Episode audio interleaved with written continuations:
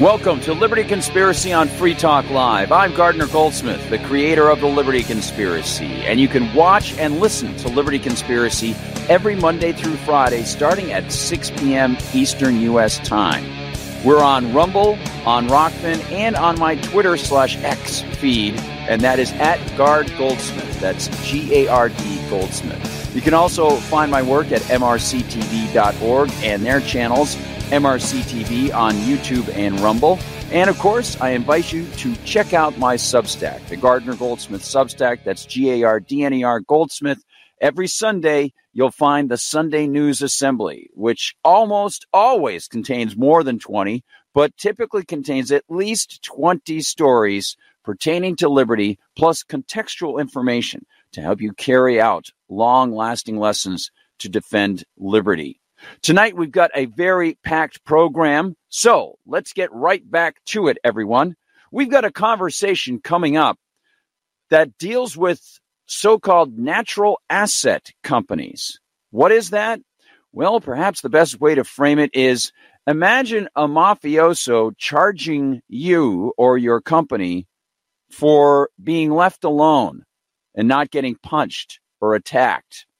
It's all bound up with the so called climate change problem, which is non existent.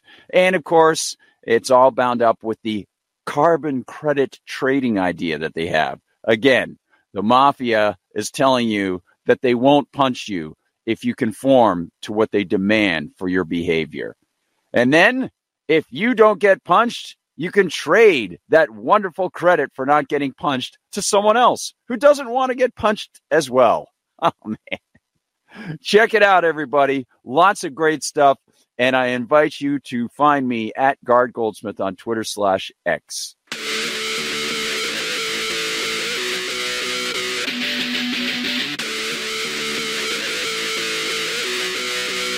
Let's look at what's on tap tonight, everybody. Tonight, right at the start, we're starting with our mind meld. Some of you might know I spent some time in the script department of Star Trek Voyager, and I still have some of the vestiges of that old Star Trekky mindset in my mind. So, yes, we're going to turn to the Star Trek mind meld tonight with our opening guest, Courtenay Turner.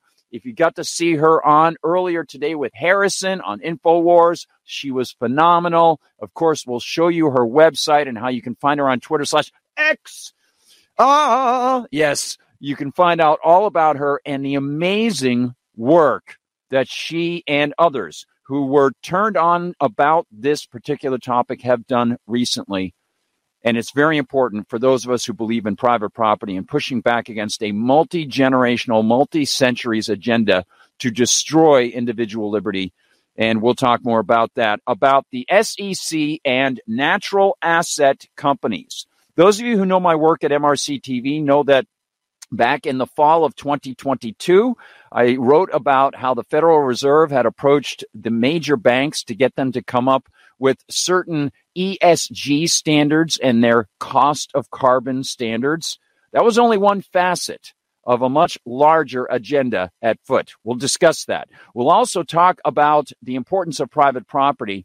And then later in the program, We'll go into our news flash. In fact, all of the other subjects on the show tonight are going to be part of our news flash one, two, and three. It's the journalistic jokers edition of the news flash.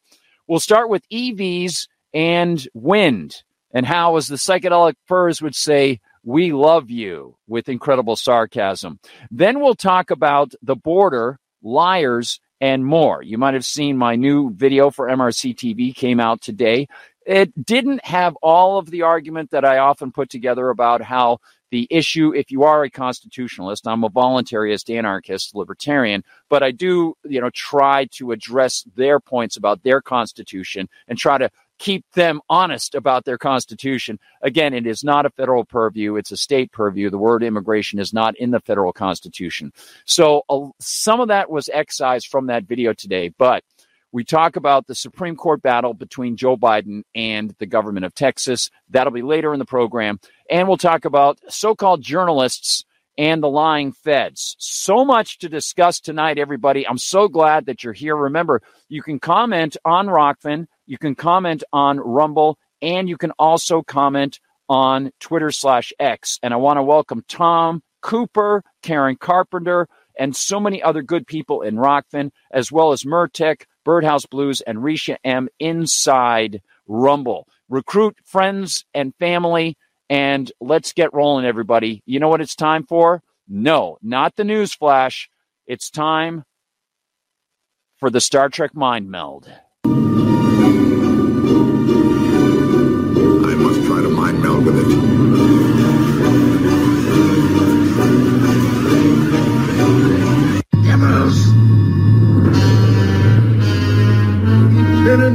Infinity ends.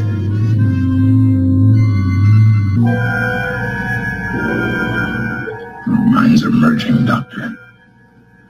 Our minds are one. I feel what you feel. I know what you know. And of course, it is the mind meld, as you can see, with our guest, Courtenay Turner. And we need a theme for this one and all. So let's get right to that theme. It comes to us via our friends, Black Flag. Gimme, gimme, gimme! I need some more! Gimme, gimme, gimme! Don't ask what for! One, two, three, four! Stand here like a loaded gun,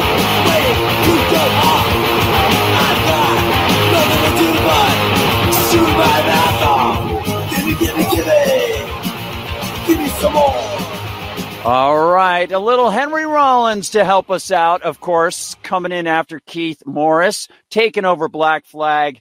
And now we get the opportunity to join our guest. She is Courtenay Turner talking about some success, everybody. We've got some breaking news. If you got to see it on her Twitter feed, let me give you a quick show of this. This is awesome. This is the most recent retweet that I've gotten out. Courtenay says, here's the SEC page regarding withdrawal. Withdrawal of what? Let's get some details from Woo! her right now. Congratulations, Courtenay, and welcome to the show. And it's great to meet you in a manner of speaking. Thank you for being so awesome to me uh, in approaching you. And thanks for joining the show, Courtenay Turner. Well, thank you so much for having me. Yeah, it's uh, not often when we uh, talk, talk about these sort of things that we get to celebrate a little victory. Uh, and I say little because I still think we need to be very vigilant. You know, I think they just rebrand, they'll rename and pivot. I, I don't think they plan to slow down at all. Um, but I think this is a huge win in the regards that it really shows that we do have some power to derail their plan, at least to slow them down. And I, I think that, you know, a lot of people, especially people, uh, you know, in the, the, the milieu we're in, the, the truth or freedom, you know, what, whatever you want to call it. But the people in that space, I, I, I know a lot of them get to be a little bit black pilled, apathetic, you know, uh, it's kind of like, oh yeah, well, they've been doing this for decades and it, you know, there's no hope. It's all over. But this proves that that's not true. Like we can derail their plans and we must. That that is what we must do. So, yeah. It's, yeah, it's amazing. And of course, I got I got a little taste of this. You heard me mention this piece that I wrote a while back in the fall Mm. for MRC TV. And Yeah. so, you know, we've been following this sort of stuff. I think um, uh, those people who have read, uh, I'll just grab the book over here. Um, some people got their first sample. This, my mom was actually clued into this stuff, you know, Agenda 21 and stuff like that before she Mhm. passed away. But uh, I think a lot of people Right. wrote, read Rosie Koire's book about the Green yeah. Agenda. Right. Yeah, yep, good stuff. And uh, and she was clued into it. You know, many of the bullet points that she covered and or uncovered Mhm. uh, were part of a very large plan. But this is something that goes back. We're talking goes back generations, really going back generations, into Yeah. involving the banking system, the growth of certain ideologies, and all sorts of things, including the mindset of cultural Marxism that Mhm. always tries to create a new underdog for which people of compassion or people who might be worried about the future of the planet will attach themselves or to which they'll attach themselves and of Yeah. course the only answer in the in the classic dialectic is well you've got to go with government. They're the ones who will represent the goodness and the rousseauian idea. Uh, so courtenay why don't we show uh, your uh, your twitter feed just real quick here. It's at courtenay turner. That's c-o-u-r-t-e-n-a-y Turner, T U R N E R, Courtenay Turner. And she wrote at 314 this afternoon, and it was so awesome to see this. Huge win. SEC, the Securities and Exchange Commission, withdrew the NAC application. Now, for those people who maybe they saw a retweet of this or something like that, they might have said to themselves, "Oh, all these anagrams, I don't even know what uh, you know, stuff flies by people so much." Yeah. So the NAC application is obviously something you've been discussing, and you even mentioned with so many hosts. Harrison this morning, over the weekend, you were on with Richard and Tony on Grand Theft World. And then I saw you earlier with David Knight. And now you're on with me. And I'm just like, and Chris Graves and I were texting. He goes, Oh, I had her on uh, like a month ago or whatever. She's awesome. It's so great. Oh, it's, it's phenomenal. So we're, we're, we're catching up on a lot of things here. And I'm, I'm running through this very quickly because this is a very big breaking thing. So why don't I step back and pause a little bit? And if I might, I'll give people a little visual, Courtenay, Yeah. um, because I was able to call this up and talk about it on my show after I heard you with David Knight Yeah. and uh, started to do some research. And I said, oh man, you know, this ties this clearly this ties into the whole idea of so-called carbon capture, carbon Mhm. credits, RGGI, all those things, carbon taxes, the um, the Federal Reserve move last year, September of 2022, I should say, to get these banks to connect to come up with their cost of carbon and all this other nonsense. The, the World Economic Forum going on in Davos, all these things they've been pushing, the entire green agenda. Um, and green is actually quite an interesting term because that itself has deep roots uh, going back into uh, mythology and things like that. But to look at the breaking stories, let me show folks uh, what this looks like here. We'll show ourselves again because we're so awesome. Uh, but uh, I'll I'll put ourselves on the screen with this. Uh, go over here. Yeah. So here's real clear markets. This is just one of a few pieces that are out there. Beware the SEC's creation of natural asset companies. This is a sort of synthetic, just like cost of so-called carbon when they mean carbon dioxide. There Right. have been there have been notorious claims by people saying, "Well, you know, uh, based on British common law, your use of that uh, internal combustion engine just took eight years off of my life. So I'm bringing you to court. They can't prove anything, right? And Mm. they keep creating these systems whereby they're going to have a cost, they're going to have a tax, they estimate what it is, and it's all made up out of thin air. And this is the up. way, yeah. And uh, it seems to me that this almost is coinciding with a lot of the ESG corporations Yes. going down the tubes and needing assets.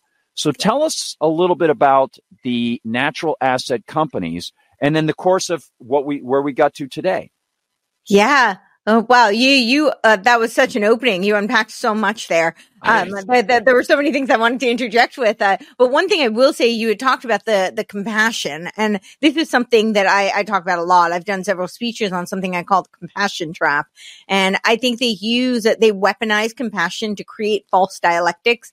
Um, and that this is you also talked about the uh, you know like the the the groups, the group's identity, and this is of course an infiltration uh, and uh, a a kind of uh, codification through the Frankfurt School, uh, Yes. where they right, and this was a huge part of their strategy for Aufheben to culture, which for those who don't know the translation, is essentially cancel culture. I don't think that needs any explanation these days. Most people are pretty versed with that, you know, no matter what side of the aisle they are they're on. That that seems to be uh, most of us are pretty aware with the the cancel culture. But Aufheben itself is a German term, and it's a it's an interesting kind of oxymoronic word because it means to lift up and preserve while simultaneously uh, canceling and tearing down, which is, of course, where you get the Aufheben to culture. But really, it, it's about sublation. So this is part of like the, you know, the visual would be like the Ouroboros. It's the snake that eats its tail.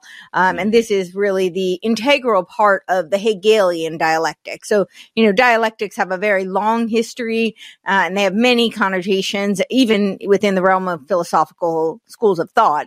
But the Hegelian dialectic, the middle term was negation, negative.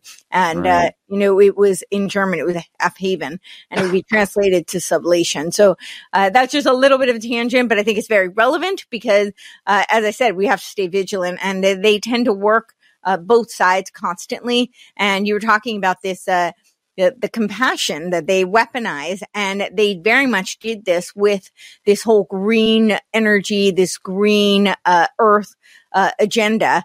And of course, one of the, you know, early days of this, although I think it, you know, has a, predecessors uh, before this, but is of course the limits to growth document, the limits of growth uh, from the Club of Rome. Club of Rome, right? Club of Rome, right? right. And this was 1992, and if you, uh, sorry, 1972. But if you read their later document in 1992, their Global Reformation document, they admit that it was pure propaganda.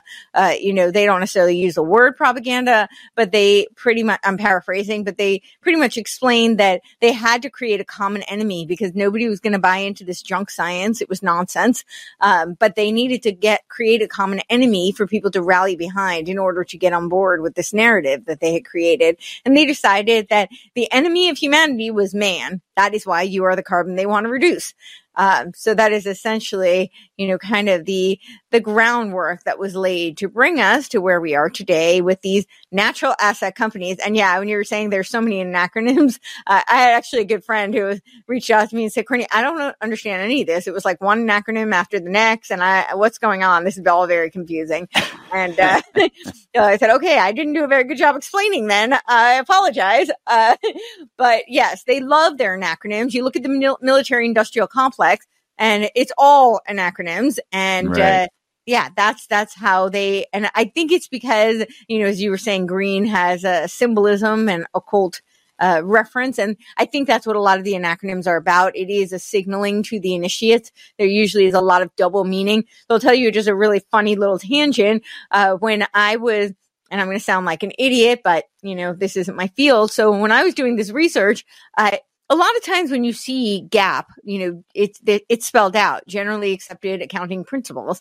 It's right. not written as GAAP And whenever it was applying to these NACs, uh, some people call it NAC, some people call it NACs, but when it applied to this, it was only references GAAP. And so I looked it up and it's okay. Well, what is GAAP? And uh, I'm guessing is a financial term based on the context. But when I referenced it, you know, you can highlight something and it'll just pop up what it is. So immediately yeah. the Wikipedia for GAAP comes up and it was a demon. so apparently a gap is like a medical demon that, uh, it helps uh, women to find their lovers, but then it renders them infertile. And here, I, am going to sound totally crazy, but I'm going to just share with you what went through my head. I was like, well, that's kind of what they're doing to the land. Because, yes. right, the, under the guise of conservation, quote unquote, right? So they're, it's beautiful, it's appealing, it's attractive, it's, uh, right. uh, you know, it's fruitful into because they're creating this false, it's a total voodoo economic system, accounting system. Uh, we'll yeah. get to that in a minute, but it's infertile. You can't, they, they, literally NACs are all about non productivity. You cannot produce on this land. So I know that's a stretch and I don't know that that's what they were thinking, but I just thought it was funny. So I, am just throwing that out there. It was kind of a funny thing that came up for me. And when I thought about it, I'm like, well, that is kind of what they're doing. So I don't know. no, that is that is remarkable, and you know it's interesting, and I'll I'll refer to this a little bit later in our conversation, yeah. Courtenay. Uh, our guest is Courtenay Turner, folks, and uh, we're talking about natural asset companies, which were on the we they it wasn't even the horizon. The horizon was rapidly approaching. Yeah. Uh, the yes, the the vanishing point was not not vanishing, and right. Uh, they were going to be allowed by the Security and Exchange Securities and Exchange Commission which shouldn't even exist constitutionally. It's a complete warping of the Interstate Commerce Clause. Mm, and yeah. James Madison tried to warn people about that. He did. It's not supposed to be preemptory interference in state uh, over the border commerce. It's supposed to be if states have disputes with each other because states are imposing tariffs. But of course, you know, they'll gain any foothold. The camels are always trying to get their nose under the tent, and they've done so. The tent doesn't even exist anymore. Um, but uh, Courtenay, it's fascinating you should bring that up uh, because many years ago, uh, first I'll say I think you're absolutely right. The Hegelian dialectic, it's a spin on the dialectic, the ancient, mm-hmm. you know, Greek dialectic, of course. Mm-hmm. But um, yeah, it's it's yeah, it's the non-choice of mm-hmm. well, we will present what the, what the options are for you, and mm-hmm. it's it's actually not uh, it's it's a false dichotomy that they present to people. But in addition to that, as you as you so astutely point out, it's the tearing down of the old to create the new, which is presented as something of options, but both of them are directed. And then eventually the complete elimination of the old. And the property thing is key. But one of the other things I'll bring up is in one of your conversations, an absolutely terrific conversation that is posted on your website, one of the most recent video conversations you had. Uh, you talked a little bit about Thomas Sowell economics and mm-hmm. how much you admire Thomas Sowell, and mm-hmm. among you know many people who have probably yeah. given you great insights. Sure. Um, but Absolutely. One of the things I, I, find so interesting is, you know, when I'm uh, teaching kids economics and things like that, I say, you know, we talk about what is wealth, what mm-hmm. are resources, and I right. said resources resources only are recognized as such by people, and. There's tons of uh, you know there are tons of examples in history when things like oil was just mm-hmm. a mineral sludge. Uh, mm-hmm. it was a lubricant until human mind resources Innovation. were applied Exactly. And that's where somebody like Julian Simon comes in, or mm-hmm. even Warren Brooks in his, his book called The Economy of Mind, but especially Julian Simon when we talk about these neo Luddites and mm-hmm. the Malthusians versus an, an economist like Julian Simon who said, no, the ultimate resource is the human mind. And that's exactly what they want to shut down. That is that is precisely it. They need to control the human mind and human communication and human free will and freedom of association. Because with all of those things, the human freedom, the human will can then make things better. And mm-hmm. they want control of these things. So yeah. let's describe a little bit about what the NAC thing would have been. If you want to discuss, yeah. you know, some of its nascent origins or just want to hit what was coming immediately and go backwards.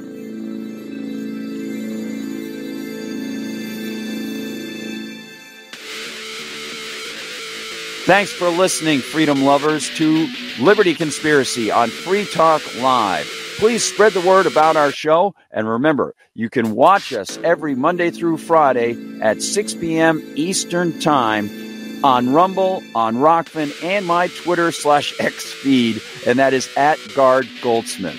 Thanks for believing in the principles of freedom.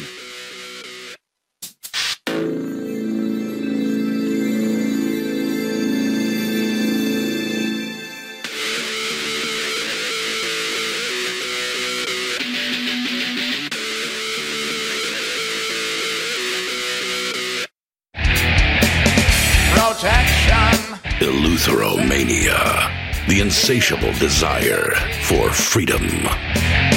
Filibuster, holy state. It's the new three song heavy metal EP from Captain Kickass. Available now on your favorite music app or get it directly from CaptainKickass.com.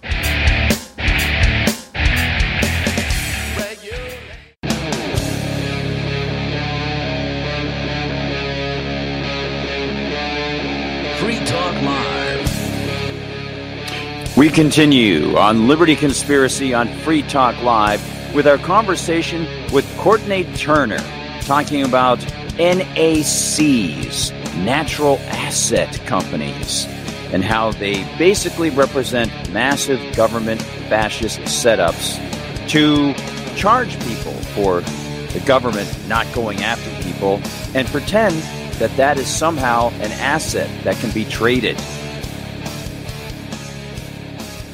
So let's describe a little bit about what the NAC thing would have been. If you want to discuss, yeah. you know, some of its nascent origins or just want to hit what was coming immediately and go backwards, whatever you want to do. Yeah. Well, let, let me start with what it is and then we'll work our way backwards uh, to right. go to nascent origins. So essentially, NAC, NAC stands for Natural Asset Company.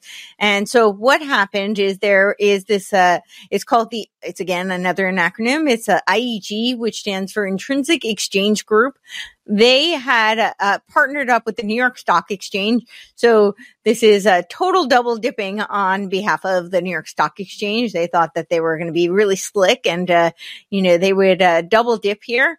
Uh, so they partnered up with the Intrinsic Exchange Group in order to propose to to ask the to request the SEC propose a rule to allow natural asset companies to be listed on, the New York Stock Exchange, publicly traded on the New York Stock Exchange.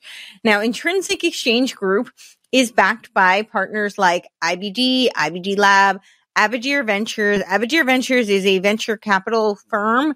Uh, they tend to specialize a lot in healthcare technology. I don't think that's a coincidence. I, I, I think a lot of the, uh, you know, bio digital convergence is very relevant to this big land grab. They do want to create an AI world society. We can get into that, but the UN 100 has already been, uh, you know, making their plans, building their, their blueprint for the AI world society, which they, uh, wanted to be the centennial of the UN, which is in 2045. And they, they already had a symposium on rebuilding Ukraine. So they talk about how the Ukraine is decimated by the war. We need to fund them and we need to help rebuild them so they can be the hub of this AI world society that will be connected to all these smart cities around the world. Uh, and that those will be the 15 minute cities, obviously, or the C40 city. And, uh, so this, uh, it was Aberdare Ventures and then Entertaining Ideas, which unfortunately I could find nothing about. So I have no idea who they are, but the name was kind of intriguing. And then some of their uh, sub partners were people like the uh, World Wildlife Organization, which was the brainchild of Julian Huxley, who's famous for 1957 coining the term transhumanism. He was also one of the forerunners of UNESCO. And uh, when uh, they started UNESCO, he had one of his famous Malthusian quotes about our limited resources and how we need to limit the population since our uh, resources are so limited, which is very relevant to what's going on here. So right. they want to put essentially a value natural on cap cap like commodify sorry. Uh, so they call it like natural capital. They want to commodify natural assets. That's things like land water the air we breathe. Photosynthesis is included in this. Uh min- yeah uh, minerals. Uh, so oil, mineral extraction is not going to be permitted in the name of conservation.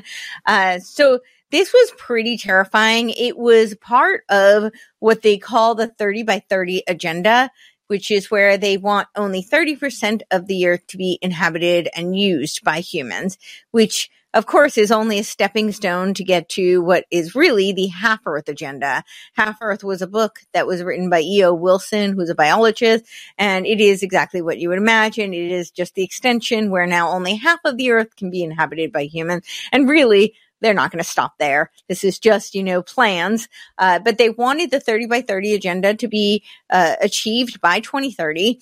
And the Biden administration was very instrumental. I do feel that they, uh, and I can only, you know, conjecture based on the data points, but it looks like they were kind of waiting and grooming the Biden administration to really take helm of this. So yeah. when I talk about these voodoo accounting system, they had created a new accounting system because the GAAP generally accepted accounting principles did not apply to natural assets. Of course, because you can't commodify the air we breathe. Exactly. Uh, at least, you know, without coming up with some sort of really, you know, cuckoo voodoo accounting.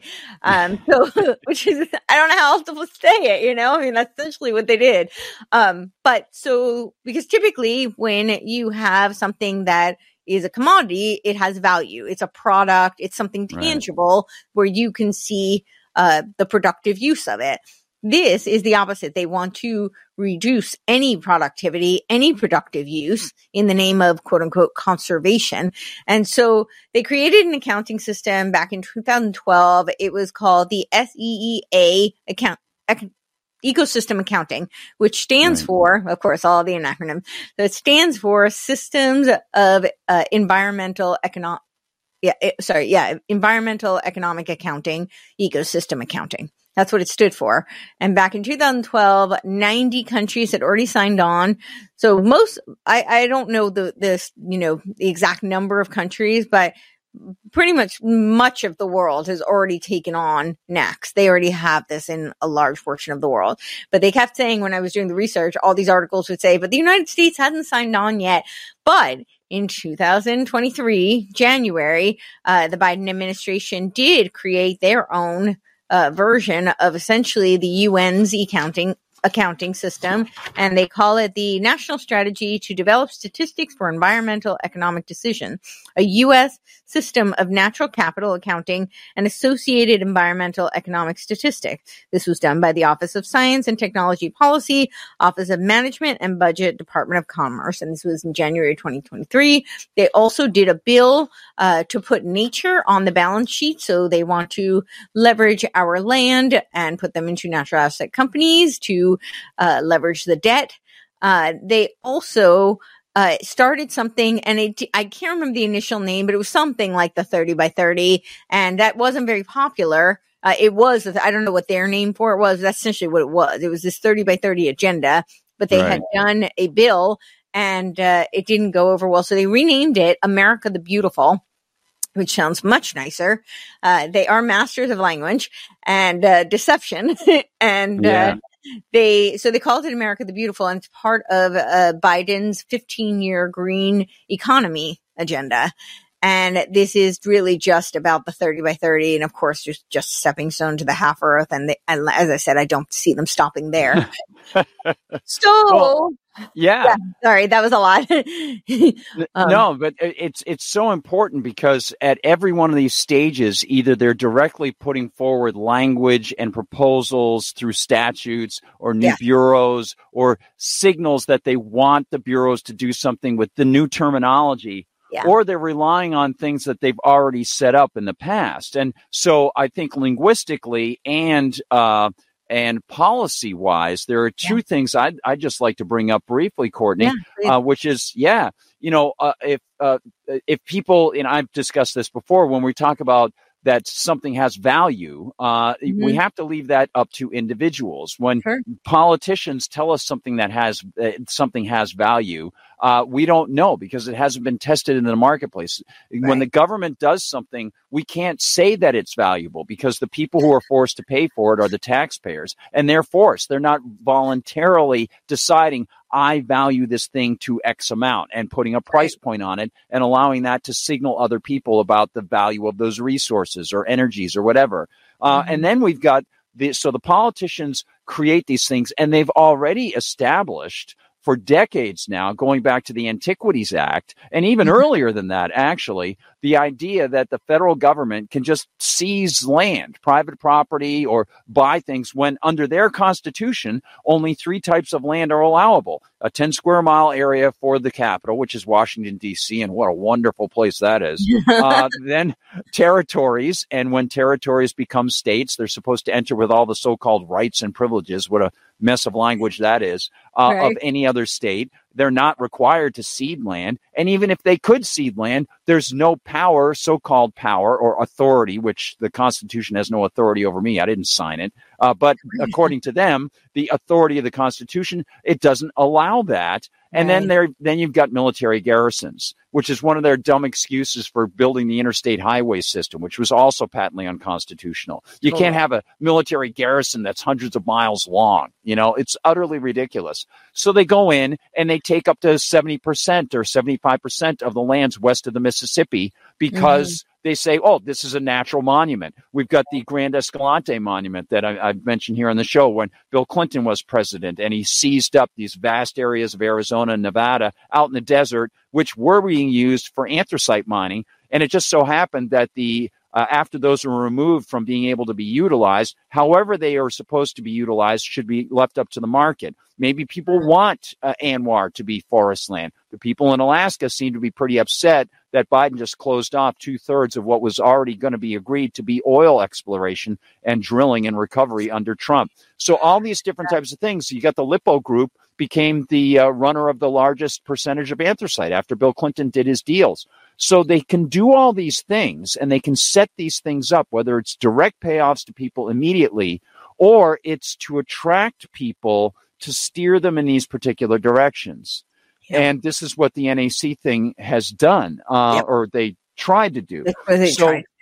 Yeah, let's let's talk about why it would have been really really dangerous to private Ooh. property owners if Yeah. the Securities and Exchange Commission actually went through with this, and then where things stand right now with states. Uh, I think it was uh, states treasurers uh, Yep. 20 or so that opposed it, and a lot of people. So, Yeah. however you want to go through that, Courtenay. Okay, so uh, firstly, uh, let's just talk a little bit about the valuation. So essentially, what they're going, what they were planning to do, and and there's been a lot of books on, like Dieter Helm wrote a book on uh, valuing uh, natural capital. Um, I don't remember the exact title, but uh, that's a lot of what this is founded on. Um, and uh, uh, you know, this goes back a very long time. Like I think the Conservation Act of 1980, I believe, was kind of paving the way for some of this as well. And again, this goes back to the dialectic, right? What weren't those the Republicans that did that? So Yeah, yeah, yeah. Yeah, people need to really understand. I, that's something I spend a lot of time drilling in is the dialectic and how it is used for primarily for political warfare um, and psychological warfare, uh, which you know oftentimes. And what you mean is not the two sides against each other, but presenting a false dichotomy of two sides against each other so that the observers and participants beneath will think that they're supporting something good when actually they're supporting two prongs of the same fork. You got it. it it's Right. the uh, the right hand of the left hand. So Yeah. right when you're you see a magic trick and uh, the right hand, the left hand is doing all these fancy things and it looks amazing, and meanwhile behind the scenes it's the right hand doing the work, and that's Yeah. essentially you know what's going on. I just did a, a good example just to make it tangible for people. I just did an episode on uh, Jordan Peterson's ARC, which is Alliance for Responsible Citizenship. Mhm. Um, and uh, of course, it's being touted as a uh, combatant to the World Economic Forum, the the WEF. But uh, when you start to look into it, the people who are funding it are the same. Uh, Legatum and Sir Paul Marshall are the primary financiers behind this uh, Alliance for Responsible Citizenship, and a direct backer of the one. Sorry, a direct client of Legatum is the World Economic Forum. So it's uh, and a lot. I mean, the, their their initial name was uh, Prosperity UK seven, 2017, and so when you go back and look at the company filings, and uh, one of the things they were most proud of back in 2017, 2018 was their alignment with the UN's 17 Sustainable Goals. So I there I, it's a long you know a longer video people can go watch it but that's an example right? They're they look like they're the conservative religious right and they're really under the umbrella of all these socially conservative uh, agendas and uh, ideals. And yet when it comes to the fourth industrial revolution the UN sustainable goals it seems like they're just aligned and they're using that as a cover in order to advance the same agenda. So that's not to say necessarily that everybody involved knows that. You know, I think people need to use a little bit of discernment. These things are complicated and nuanced, but uh, it does require understanding. I personally think that, you know, I started my podcast saying that the Republicans were behaving like controlled opposition for the left. I, I now no longer believe that. I think they were created to be controlled opposition for the left. So it's another, you know, kind of dialectic, which George Washington, one of our, our founding fathers actually warned us about. He said that, you know, we should not have a two party system because it would be a loophole for foreign entanglement. Um, and really the, it, for the what I call the parasite class to uh, advance the the new world order, which is uh, what it was called at that time. You know, Wilson was one of the first people to use that term, the new world order. Right. He was one of the first presidents. Um, so anyway, uh, all that to say that uh, yeah, so I think that you know this does go a long time back, but one of the things about uh, the value is uh, the valuation is that because people, it's kind of, I think the analogy would be kind of like derivatives, which if you're familiar with essentially, I mean, it's nonsensical. They're going to hedge bets on bets. And we know that that, yeah. and somehow that's going to make us a lot of money. Um, but, uh, it's like you're not, Well, as long as they can create their fake valuations and keep propping them up, and you know, it's the pretend, pretend, pretend. It's the wizard. Don't look behind the curtain. There'll be a lot of people. Yep, and the in the interim, they'll make a lot of money while the getting is good. They'll be the John Kerrys of the world. Well, the parasite class will make a lot of money, but what Right. did that do? I mean, that was largely responsible for the crash of 2008. And Yep. I think that's really what they're setting up here, or they were trying to set up here, because the way that they would make money, the they, the proverbial they, the oligarchical parasitical class, that, that's what I call them. Um, but you know, I think they uh, thought they would get very wealthy. They were valuing it at five quadrillion. This uh, Mother Nature natural asset, and uh, they were planning to use carbon offsets. So, because traditionally, you know, like the analogy I would use is if you were to buy a piece of property and you thought it was going to be a gold mine, like literally, you thought that you could mine gold on it. It was very rich in gold. Uh, typically, then you would put in resources, whether that be labor, whether that would be, uh, you know, supplies, time, you know, you, that's your business. So you are tending to that land and then you took the risk because potentially it's not going to work out. And now you have incurred some cost and, you know, loss of resources or that risk could yield tremendous rewards. But now what they're doing is the inverse of that. So now you cannot produce. So you could not mine on your own property. And instead it would be a carbon offset. So because it's not being used and it's being quote unquote conserved, they invest in these natural asset companies that are publicly traded and that would be a carbon offset. So that was kind of their plan. Uh, yeah. I think to get very wealthy off of this scam, which is essentially what it is, uh, a land grab scam and not only grabbing the land, but of course also commodifying it for their own, uh, you know, uh, hopes of making a tremendous amount of money. So why is it so terrible? There's several reasons why this was a really bad idea. And, you know, I hesitate to use was because we, this is a small victory. And I, I do want to stress that just because I want people to feel empowered that we can push back and that we absolutely should. That is, I think it's incumbent upon uh, freedom minded people to push back and to be vigilant. Uh, but I, I don't put it past them to rebrand, to pivot, to, uh, you know, push this through and, and, through other vehicles and other avenues. They are masters of Fabian socialist incrementalism. You know, the yeah. one, the, the cloak is the wolf in sheep's clothing, and that's the dialectic, right? You know, it looks yeah. good, but it's really, uh, the enemy whereas their but their mascot was actually the tortoise and right. it's because the tortoise is the, the slow steady incrementalism so yeah so they um there some of the things that the American Stewards of Liberty actually laid out a great you were talking about some of the people who did some great comments. There were Marlo Oaks got together 22 other, and it may be more at this point, but 22 other state treasurers in order to push back. That is part of why the uh, period for uh, submitting comments was extended initially to tomorrow. Of course, now it's been withdrawn, but I think people can still make comments. So, uh, and I think they should just to, you know, hammer it in, get more numbers, you know, up until the deadline, as long as they have it up there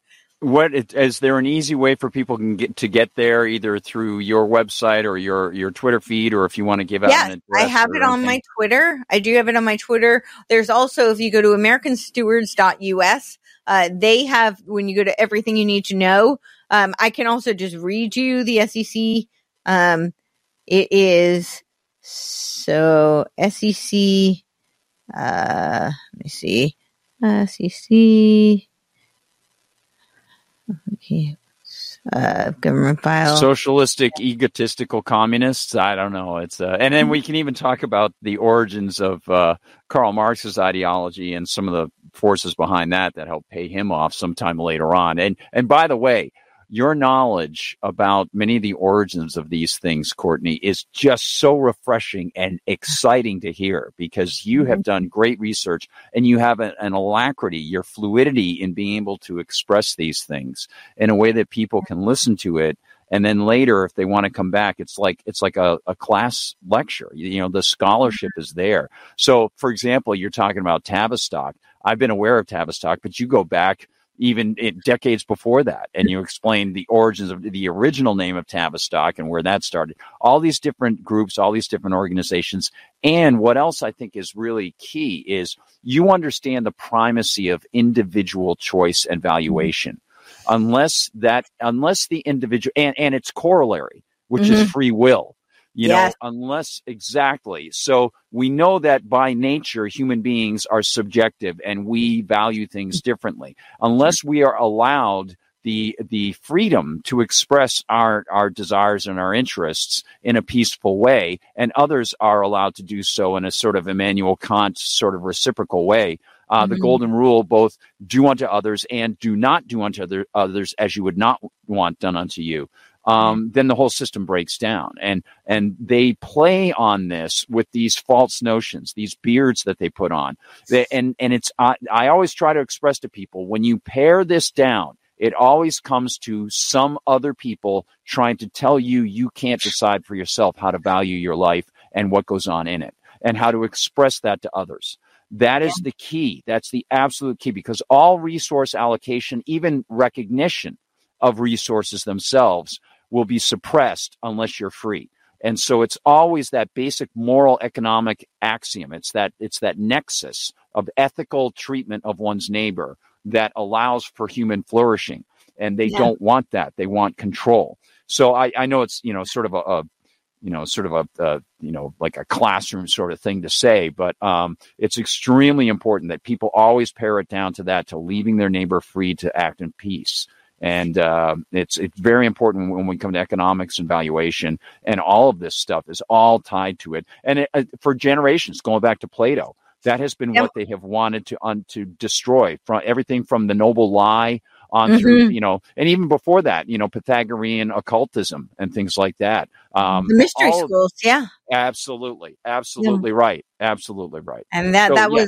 What the esoteric uh, knowledge was all about was withholding the information from the masses so they could control them Yeah. and so they would have uh, and so they could institute their uh, trauma-based mind control so much of that Yeah. starts back then so i mean Yeah. i would guess it goes even further but we have record of it from then Oh yeah, and you know, and, and thinking about two things. First, we have Plato's noble lie about the different Mhm. uh, the different metals that are in different people, and and you know, Mhm. which I thought I always I would tell students in philosophy class. Isn't it ironic? He's talking about the the the per, or so, so-called Socrates is talking about the the the idyllic republic Mm-hmm. for for justice is going to be based on a lie, which is just ridiculous, and it shows you the the entire, as you say, the Ouroboros, the the Mhm, the uh, circular, yeah, the, the snake circular eating its tail yeah Yes, exactly, exactly. That is the that is the state. That is the rationale for the state. Of course, I'm a libertarian anarchist voluntarist, so you know I Yeah. understand that argument is spurious. It's a QED. But the other thing that gets me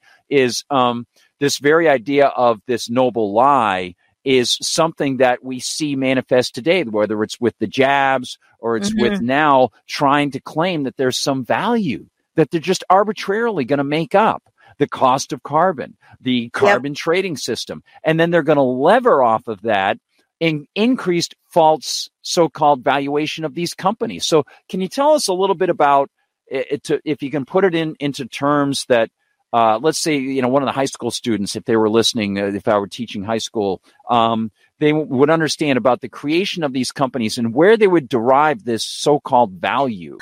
Yeah, let's, let's talk about that. I want to address two things you said though. Uh, one is Plato, because I think that I think it's really interesting. I have to go back and reread Plato because I actually have a potentially, and I know this is not a popular uh, viewpoint at all. There's plenty more Liberty Conspiracy on Free Talk Live. I'm Gardner Goldsmith. Thank you so much for being in the audience, and please spread the word. We'll be back. This hour of Free Talk Live is brought to you by Dash Digital Cash. Dash is the cryptocurrency designed to be used for spending. Tired of the ever inflating US dollar? You can live your life on Dash instead with some handy websites. BitRefill.com has been accepting Dash for years and has a ton of big name retailers and brands, including grocers, gas stations, phone refills, Amazon, and even prepaid MasterCards. Plus, many of their gift cards are available at a discount. But what about paying your bills? Spritz.finance can do that, and they can send dollars to your bank account in case you still need those for some reason. Dash is one of the oldest cryptocurrencies and is widely available on exchanges, including the decentralized Maya protocol and in multi crypto wallets. It's easy to get and use Dash. Start by learning more at dash.org. Thanks to the Dash DAO for sending us 32 Dash per month to promote Dash on the air. Visit dash.org to learn about Dash. Dash.org.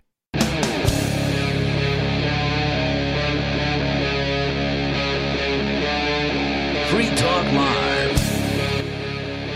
We continue on Liberty Conspiracy on Free Talk Live with our conversation with Courtenay Turner, talking about NACs, natural asset companies, and how they basically represent massive government fascist setups to charge people for the government not going after people, and pretend that that is somehow an asset that can be traded. If you can put it in into terms that uh, let's say you know one of the high school students if they were listening uh, if i were teaching high school um, they w- would understand about the creation of these companies and where they would derive this so-called value yeah, let's, let's talk about that. I want to address two things you said though. Uh, one is Plato, because I think that I think it's really interesting. I have to go back and reread Plato because I actually have a potentially, and I know this is not a popular uh, viewpoint at all. This is Mhm. typically how he illustrates his point. Um, and so, yes, I think there is an element of that. And what I also want to say is that, you know, people do often point to, uh, you know, the noble lie and that is kind of like the predecessor to these, the in, intelligence, uh, constructs and webs and, uh, secret societies and whatnot. But I think there's another possibility because you were dealing with a time where, of course, the, you know, parasite class who were the controllers, uh, were doing everything. They they had control over them and so you, you couldn't really rebel against them. So when he created his academy, there is the possibility that he was trying to create an alternative where there was an initiation, but, and there was an opportunity to ascertain esoteric knowledge, but it, that it was done through a meritocracy versus through bloodlines and, uh, rituals. And that's, I- yeah yeah yeah it's entirely possible. And when you when you look at his writing, you know, of course, most of most most people when they read Plato, like they start with the Republic, and it's kind of hard to start with the Republic if you don't have a context for someone's style and the way that they write, and you don't understand how he uses Socrates to, you know, illustrate his points. So, I I don't know. It's I I wasn't there. But Yeah, I think yeah. it is really worth because think about it. He couldn't just start an academy that is has a meritocratic uh, kind of a you know element for uh, inculcation of information without these you know I I don't want to call them the elites, but the parasite class, the olig- the ar- oligarchical structure being allowing that right? Because right right. only only the elites only through that those bloodlines who had been inducted through essentially these traumatic rituals could have any kind of access to that esoteric occulted knowledge and i feel like he was trying to create something which is what we think of like higher education being it's supposed to be of course it's not what it's become and most of that is because of these secret societies who have changed it but I'm talking about like the Ivy League schools or, you know, higher education. It's supposed to be a meritocratic system for people to be able to ascertain esoteric knowledge, you know, and advanced knowledge. And, Right. But of course, ha- what have they done? That they have inverted it and they have infiltrated it. Uh, there's a great book. It's called Cloak and Gown that talks a lot about that and how, uh, the secret societies along with the military industrial complex have done that. So I just wanted to throw that out there. I don't have the answer on it and it's something I need to revisit to tease out in my own brain, but I wanted to present it. Um, and then I also, when you were talking about, uh, like what the, uh, big difference in, uh, you know, the, the two perspectives, I, I wanted to add that it's also about how they see, uh, you know, cause you were saying essentially that it's like, it's the, it's the big battle between the people who honor free will, want to celebrate that and understand the, you know, the interplay between the individual and the collective versus those who want to control others and, uh, you know, do that through kind of cult like, uh, you know, institutions. And I think the other element of it is that there's also the people who, when they look at human nature, some people, the people who honor free will typically are those that acknowledge that human beings are inherently intrinsically flawed. And they want to create a system whereby we can enhance the best aspects and, you know, allow for the emergence of the best aspects of humanity, but know that inherently we're flawed and it- is going to be flawed because that's what a society will be because it's comprised of individuals who are flawed, uh, versus those who think that man has the potential to be perfected. And of course, this is a very Gnostic type of view, right? You keep perfecting man to become God. Yeah. Um, that's essentially what it is. And you look at the original name for the Illuminati, which is way after Plato, but it's uh, of course drawn from you know principles. I, I think very much from the ancient mystery schools, and uh, their original name was the Perfectibilists, the, the, right. And so they that they thought that man could be perfected, and they were just the ones to be illuminated enough to do it. And so, yeah. So sorry, that was a tangent, but I wanted to address because you had brought up those points. So, well, no, but it is very important, and it, I should mention I was speaking with someone a little bit earlier today when we talk about schooling, universities, and things like mm-hmm. that.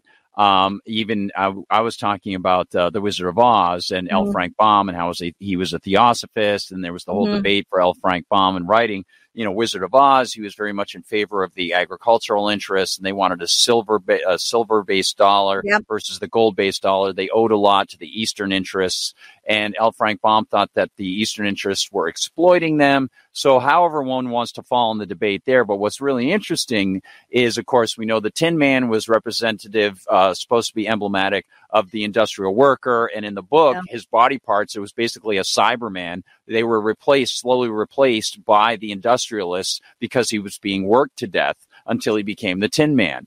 Then yep. you've got the Scarecrow, who represents the agriculturalist, who is not the dumb hayseed that everyone thought that, or you know, the Eastern people would would uh, portray him as. And what's fascinating is I've mentioned this a couple times is if you look at, you know, we have the whole silver slipper thing in Wizard of Oz. And it was which, originally silver, not red.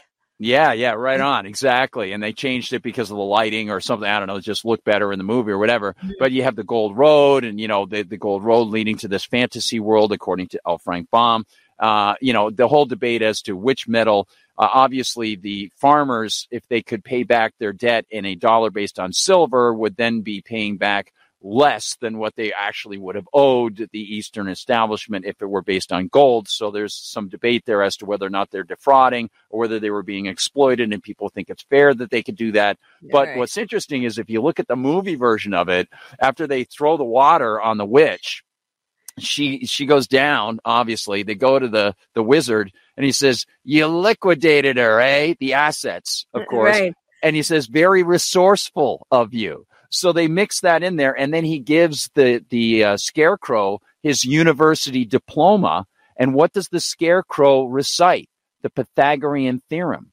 Yep. Because of course L. Frank Baum was an occultist, and he go it goes all the way back to Pythagoras, who, as you say, was a devotee of the Egyptian mystery schools. Mm-hmm. So the whole thing is all it's all the all all the alchemical stuff, all the Gnostic stuff, the perfectibility of man. It's even in the Wizard of Oz movie and yeah. people don't even see it. It's just ama- it's it's amazing what is put right out in front of you.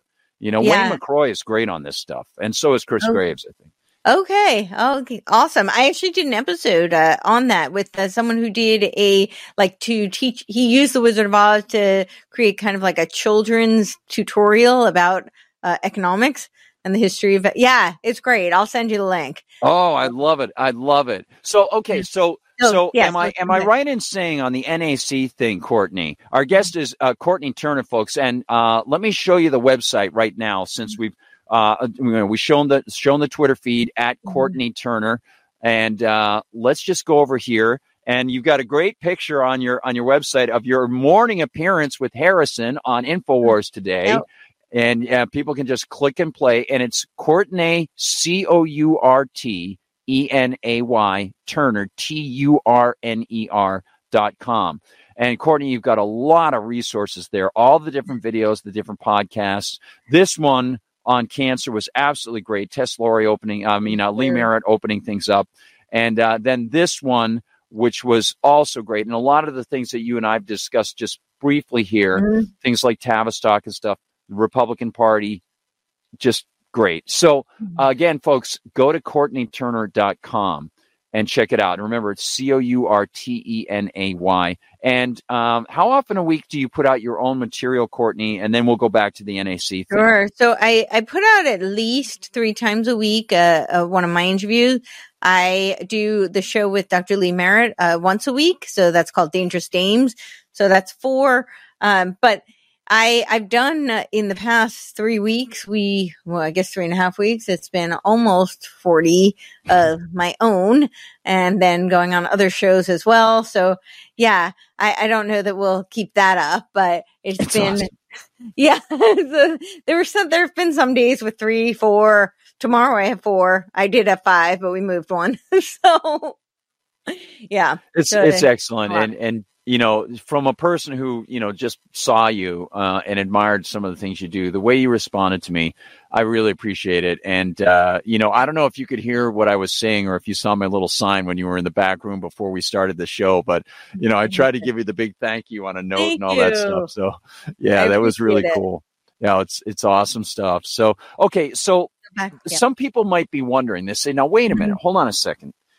Okay, so I understand. You know, they, uh, you know, to put my to play mild devil's advocate here, or at least Right. a person trying to absorb this information. sure. They might say, okay, I'm up to speed on the ways that they've taken over land, the ways that they've played on people's uh, kind hearts to think, oh, we're preserving this or per- we're preserving that. When it's all when we is the pronoun of forced inclusion, if we look at the polis, but they accept this stuff. They say, oh, it represents American values to have the Western lands taken care of and all these things, and then they amp it up with you know heritage sites. Oh, we got to take care of this. We got to do this. Got to do that. It's heritage. You know, whatever. Um, so they get involved with they, they say okay i sort of understand that dialectical process uh, the idea of cultural marxism then being translated into the natural world. There's always a victim. We've got to protect people. It's a crisis. We're going to do this. But again they might be wondering how can they take something that inherently doesn't have any value or something that hasn't been put through a tort system to show that it actually has a danger Mhm. and then say, we're going to create, we're going to allow. This is where I think maybe the questions arise. The SEC just allowing these companies. It would be one thing if they were just to allow these companies and there weren't forces like the forces pushing the mortgages back in, you know, the mid 2000s to 2008. If there weren't forces propelling these things with money. So how will they how would they or will they if they get this through? How will they get these companies that are allowed by the SEC to then say, because I would have no problem if somebody wanted to say, hey, I've got a company called Joe's Carbon Credits, man, like Howie Carr on radio. He does this. How uh, uh, honest Howie's Carbon Credits. He jokes around about it. He's been doing it for years. He's like, yeah, come buy my because he knows it's bogus. He knows the whole thing is absolutely ridiculous. It's his birthday today, by the way. So, oh, happy um, birthday. Mine was yeah. yesterday. Uh, what's that? Uh, mine was no, mine was two days ago. I've lost track of days. Yeah. hey, oh, happy birthday. Happy Thank you. 2024. Good stuff. um, yeah, and boy, am I glad you're here. So, um, okay, so let's let's discuss if you can try to express it in a way that shows that it's basically leveraging, it's commoditizing something that really has not been shown to have any value. What would the process be? Let's say it's a startup company. Where would this investment come from? And that investment itself would be backed by something fairly fascist, I would So- assume. Well, yes, it's a private part public partnership. That's that's the whole uh, infrastructure for all of this. So I, I I will just say no. I would not be happy even if they allowed it. That's essentially what they're doing. What they want to do is the proposed rule by the uh, SEC was to allow the New York Stock Exchange to list a new category of companies. These companies we've called natural asset companies. So now what this means is it's an umbrella. It's kind of an encasement for a type of a category of companies. So for people to invest in that are publicly traded. Now this means that foreign adversaries can invest in it.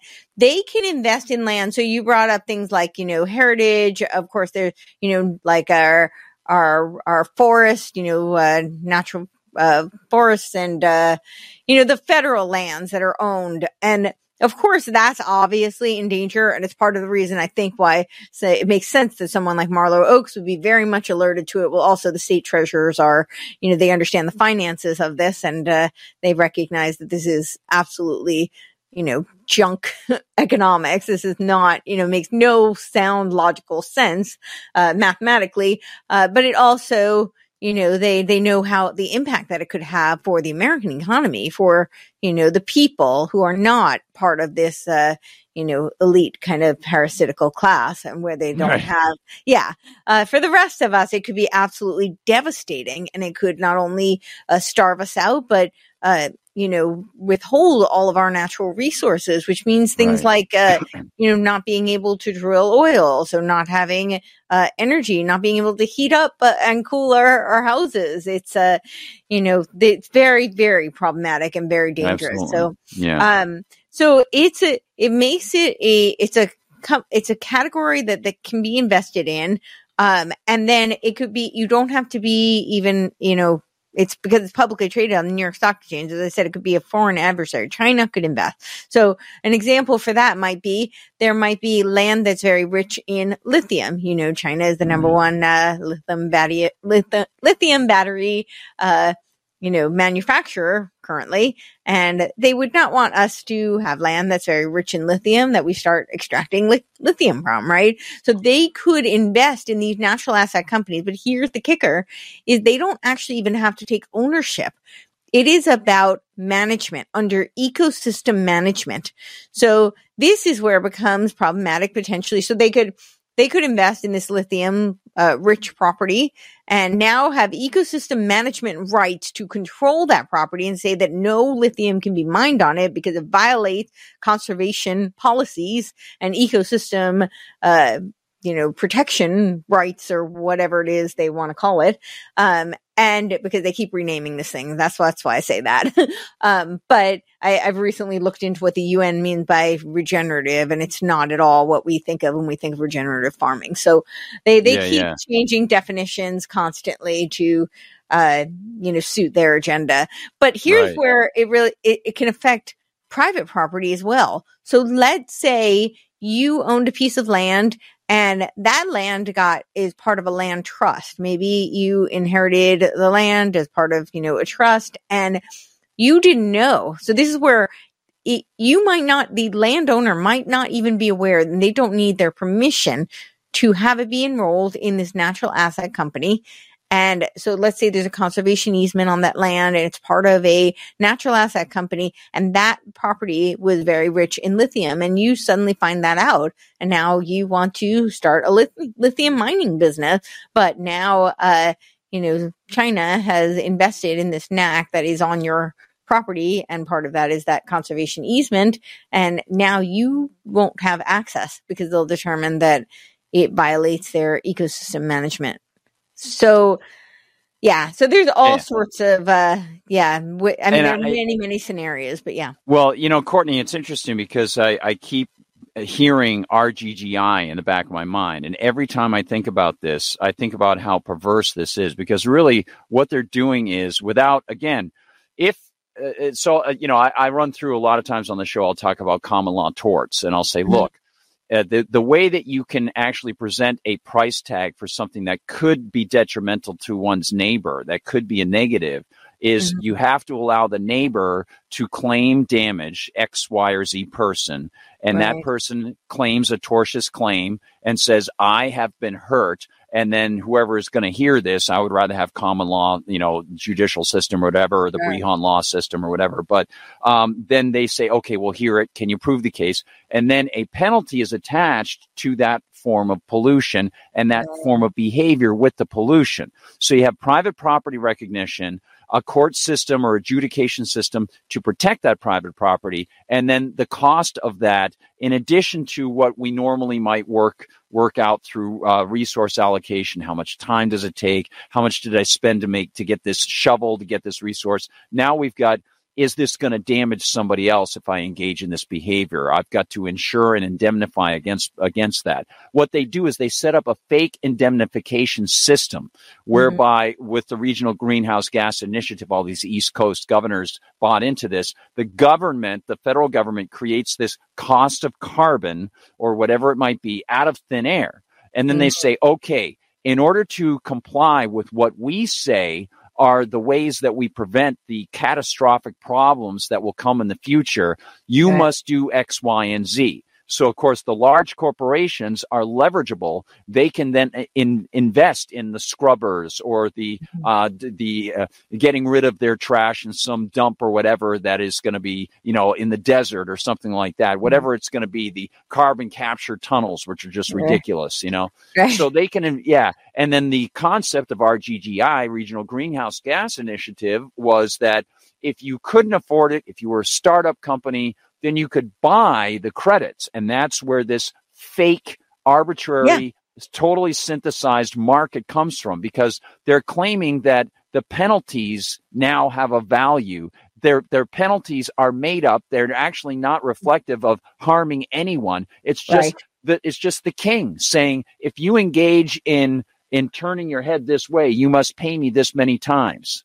Mm-hmm. So that's essentially what they're doing. They're just making up a behavior they don't like. And if you want to engage in the behavior, even though it's not going to harm anybody, they'll right. penalize you. And if you can afford it, that's cool. You can buy off. Like, I'm John Kerry. Do you know how much I pay in carbon credits to get out here to Davos, Avi Yemini? Do you know that? Stop walking next to me on, on the streets of Davos. Get out of here. I'm going to have that lady push you aside. You know, that sort of thing. Right.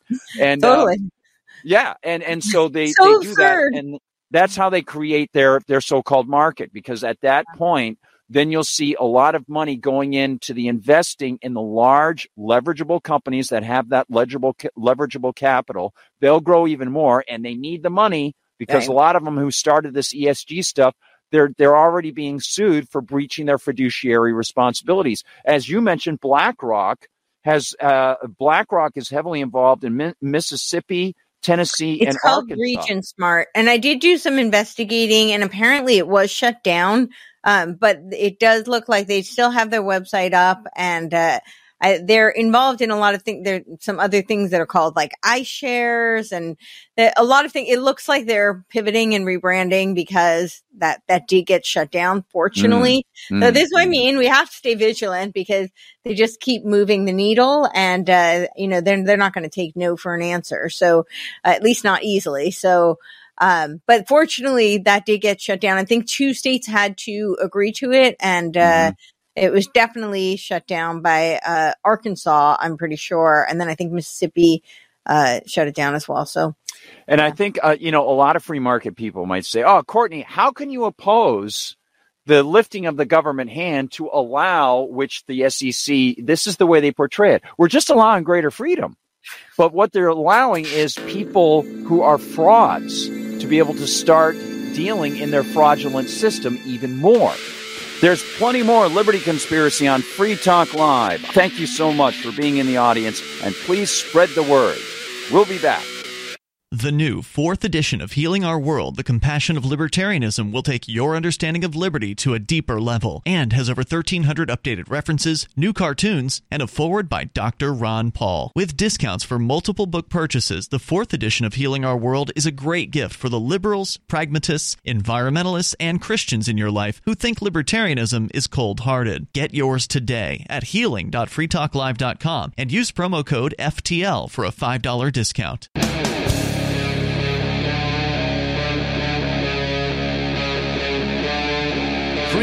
Live. We continue on Liberty Conspiracy on Free Talk Live with our conversation with Courtenay Turner, talking about NACs, natural asset companies, and how they basically represent massive government fascist setups to charge people for the government not going after people and pretend that that is somehow an asset that can be traded.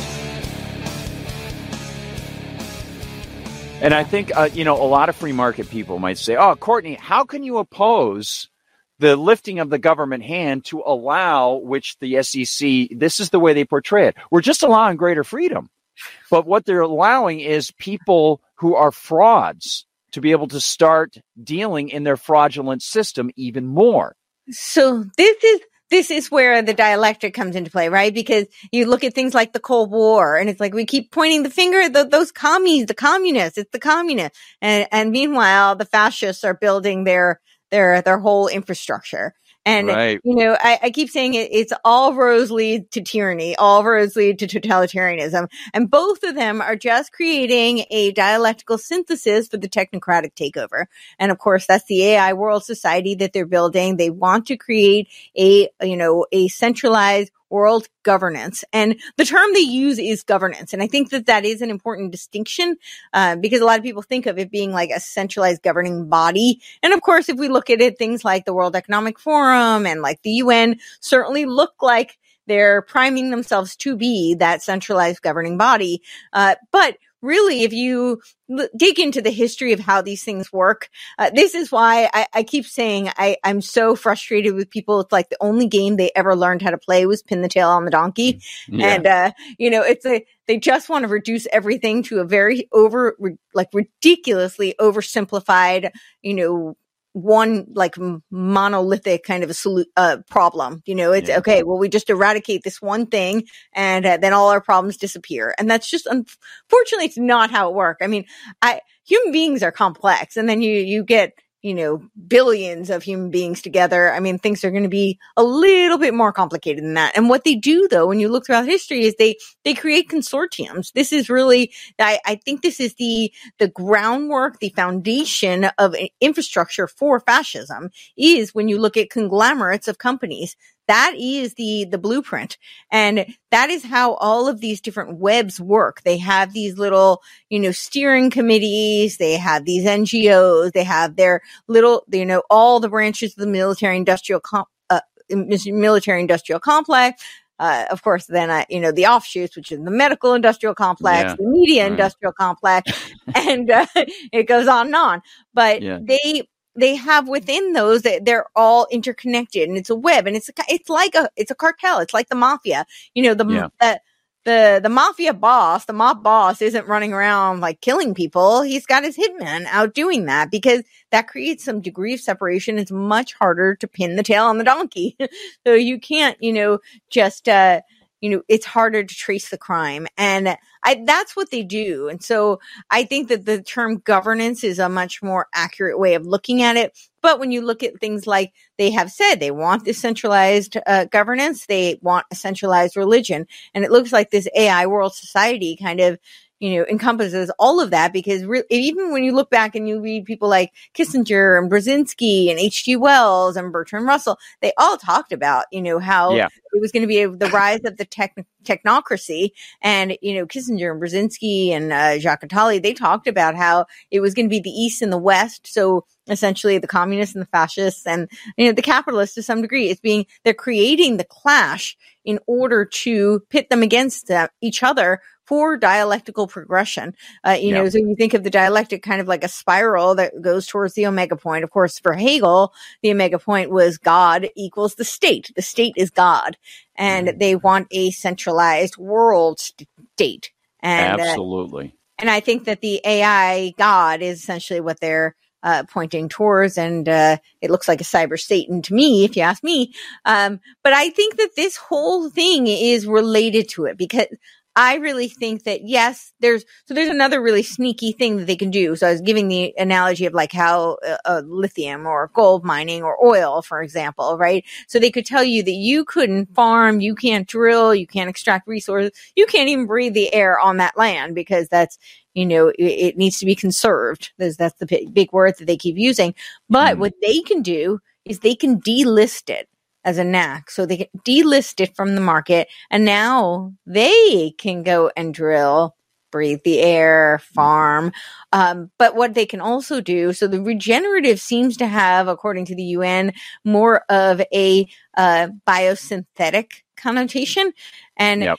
it, as it, it's an inverse, right? This is what they do. It's an inverse Yep. of reality. It's always an inverse of the natural order of things. And I think that what where they're going with that is that because they see it as well, that will be conserving the natural land in its natural state because now you're creating all this synthetic you're not using it's not productive use um, so that's going to you know be a way of funneling towards these carbon offsets Yeah. uh, under the umbrella of the natural asset companies so, And you know, you know, Courtenay, there, there are two two directions. Obviously, we go back to history yeah. And Gnosticism and things like that, which essentially, uh, if it's essentially just human hubris, and whether or not people are willing to buy into the idea that this is a multi generational, intentional, generation to generation tied interest group set of bloodlines and people and banking interests and things, or it's just different sets of generational, um, you might say, uh, uh, uh, people who are are engaging in opportunism. uh, mm-hmm. and they see what has been built already, and then they'll they'll pattern their their behavior after that behavior and so on, and then they tie themselves into the already extant corrupt systems, whichever it is. combination of both, honestly, but yeah. yeah. Both right. yeah, yeah, yeah, exactly. I think I think that's exactly it. And I think the people at the core of it know that there's that mentality, yep. that hubristic mentality. And of course, yeah. they have the ultimate hubris into thinking that they can get to this perfectibility through the technocracy. And and as we say, you know, goes all the way back to the mystery schools, to Gnosticism. And uh, but if we look at if we even if we want to just pare that away, the manifestation of how this will play out or how it looks like it would play out in your eyes with the attack on private property. Let's repeat that and then give people a couple resources because I know, you know, you've de- devoted a lot of time here. So I want to give you the opportunity to tell people where can they go for the immediate day to day what are we looking at now sort of situation and the people who've done some really good stuff if you want to mention any names again yeah, sure. Um, so I will just address what you're saying about, I do think it is a, a combination of the two. And, uh, this is part of how they create assets and useful idiots because we, we can look back at the MK Ultra studies and they were, uh, in, they were studying ways that you could create and, uh, uh heighten you know, dark triad personality types. And this is because they are easier to manipulate and control and create uh, controlled assets out of. And so, of course, the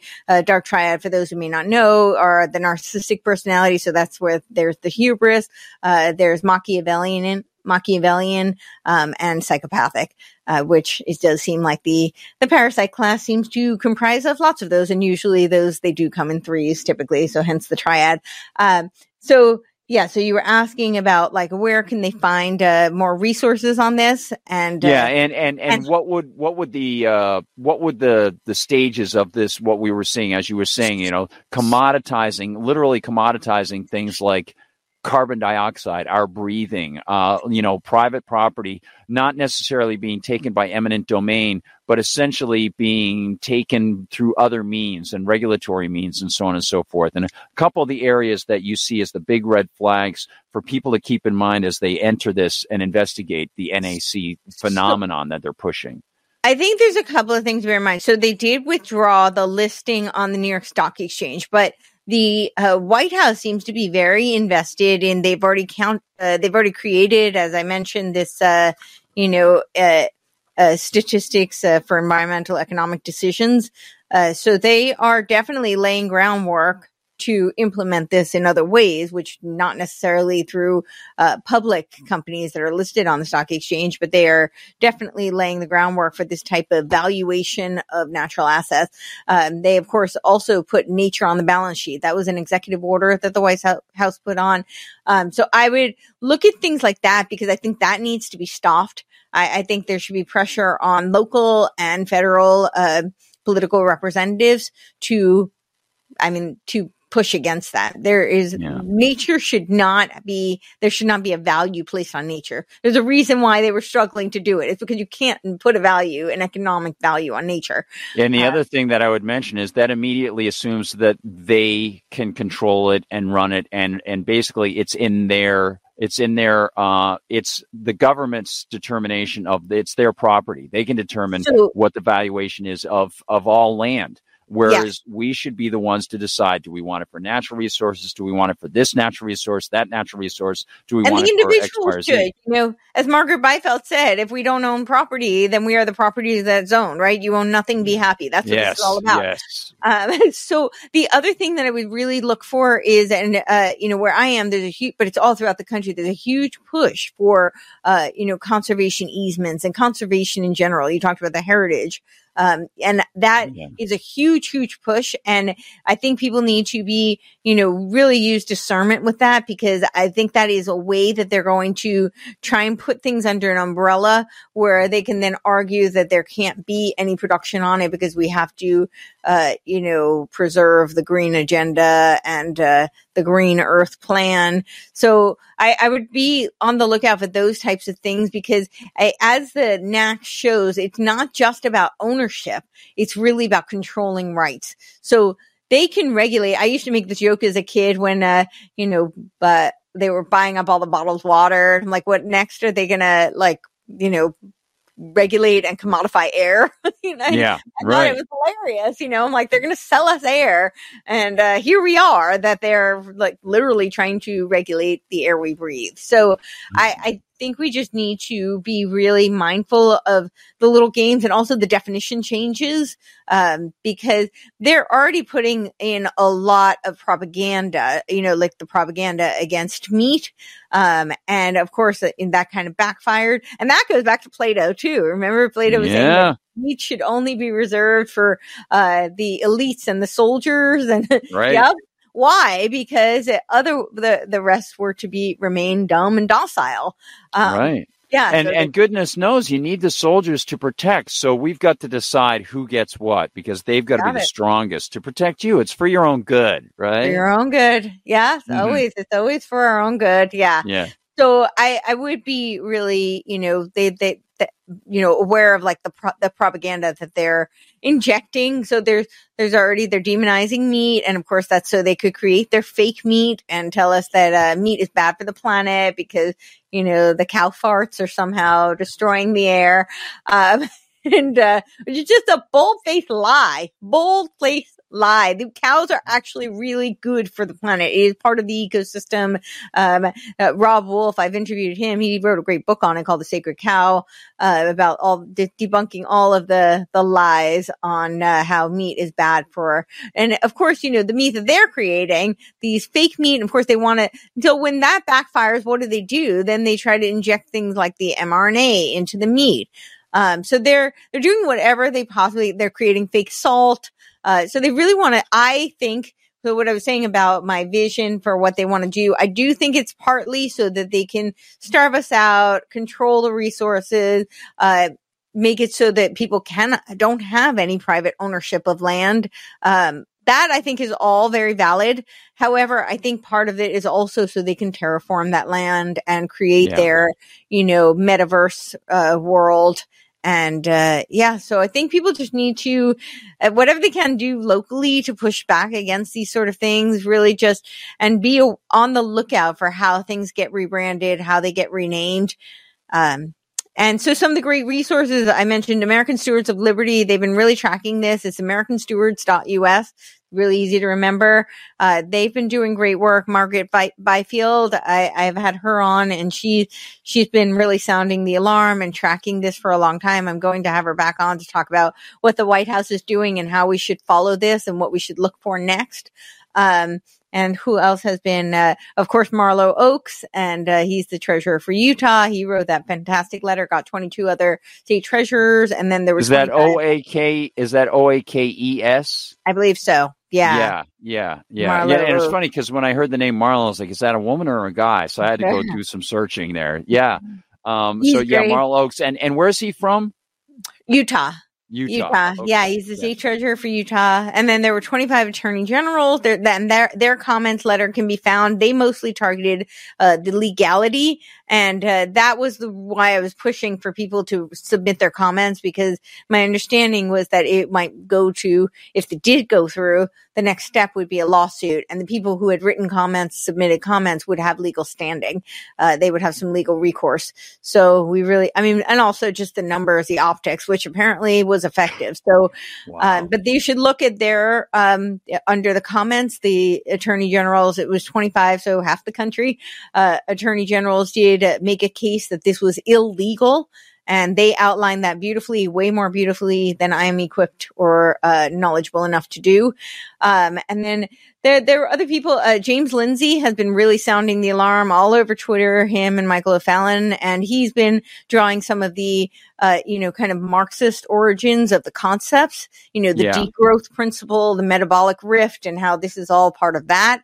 Uh, So if you want some of the philosophical kind of, uh, you know, cultural and narrative, uh, uh, underpinnings of all of this, uh, that he's been doing a great job of outlining all of that.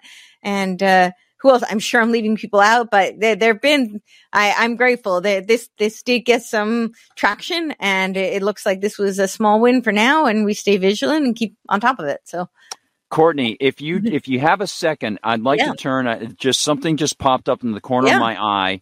I know that uh, there are people watching on X Mhm. right now. Uh, Amanda is over there right now. Thank you, Amanda, for saying hello And I also want to mention to the Rokfin and Rumble crowd, I haven't been able to turn to you folks yet. So if you want to post a couple quick questions for Courtenay, uh, JB, Karen, Cajun Times, thank you all. I'm just seeing a piece of the window right now. And then I want to also go over to Rumble, Freegan, Risha M, uh, KR Carpe 27, Lieutenant Oracle of Truth. Thank you all for being there. Uh, and um, so, and I also want to mention if you, you know, I, I probably don't have to, but if you're listening on podcast or anything like that, or you're watching after the fact, uh, just go in and you hear these names and just pause it, write it down, and then go there. You know that sort of thing. Um, this Yeah. is the sort of thing. Is yeah, in my work, I'll be listening to David Knight in the morning, and he's so full of great information. I'll say, oh, I got to write that down, and then it ends up I can write an article for MRC TV just based on the fact that I was listening to David Knight and I heard David Knight mention something. So you know, we all get information from so many places, but I wanted to mention that. And if people want to bring their comments in, uh, that would be very, very cool. I just want to mention that uh, also, um, I want to bring this to your attention, Courtenay, if I can. I'll bring it up on the Yeah. screen in just a minute. Sure. Um, yeah, and then we've got, and by the way, as a guy who used to walk through a cow pasture on the way back from school, um, yeah, you know, and, and it was funny because the farmer originally was just stone walls and bar- barbed wire fence. You know, it was old rusty Right. barbed wire fence from like the 1800s. You just, you know, you jump over it or whatever. Sometimes you rip your jeans or whatever, you know. Uh, and then uh, one day, I didn't know it. He had gotten an electric fence on the back side where I would pass Oh. through towards some woods.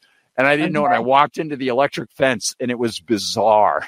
I got, I got, it hit me. I was like, "Whoa." it was the weird. Yeah, it was made me sweat. It was like, what the heck was that? oh that? wow, Yeah, it was. scary.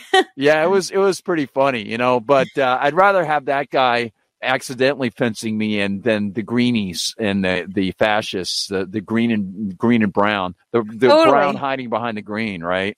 That's Uh, right. So, yeah, I want to show you something, Courtenay, uh, Okay. just very, very quickly.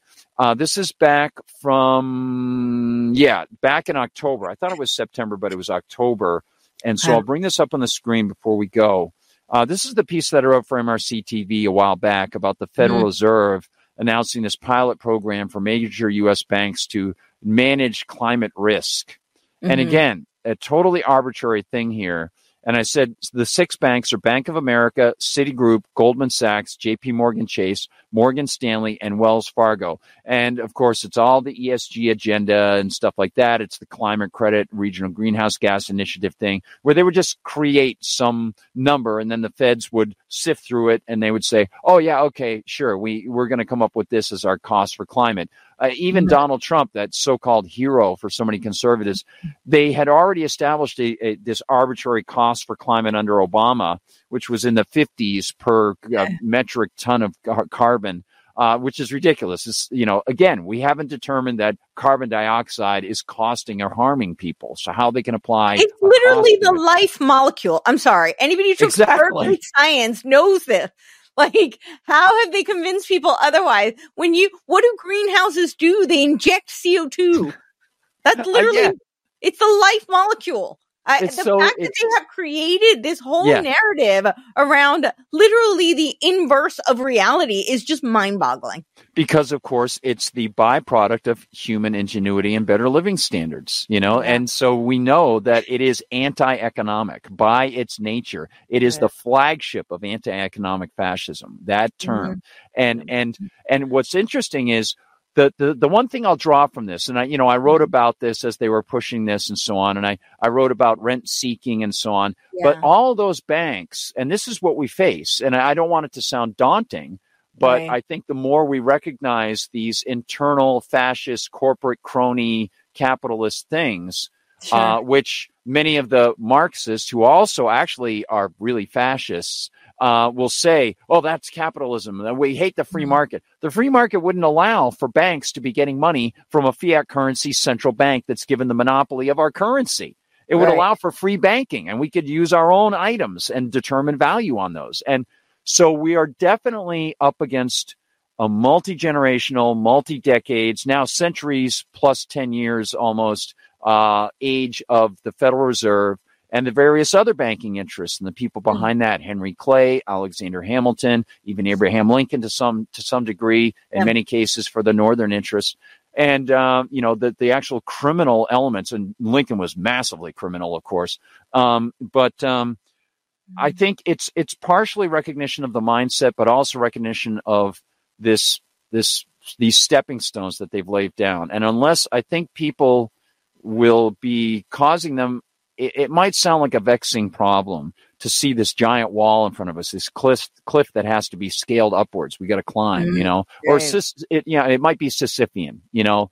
There's Right, that right. great, you know, yeah, Yeah. and uh, Climbing up the hill with the rock. yeah, right. Only to see it fall back Yeah. down. Um, yeah, and but as as Camus said in the myth of Sisyphus, you know, Sisyphus was free when he was going back down the hill. It just depended on his mindset. Yep. Did he feel like he was put upon and cursed to have to take this burden on, or would he enjoy that free time?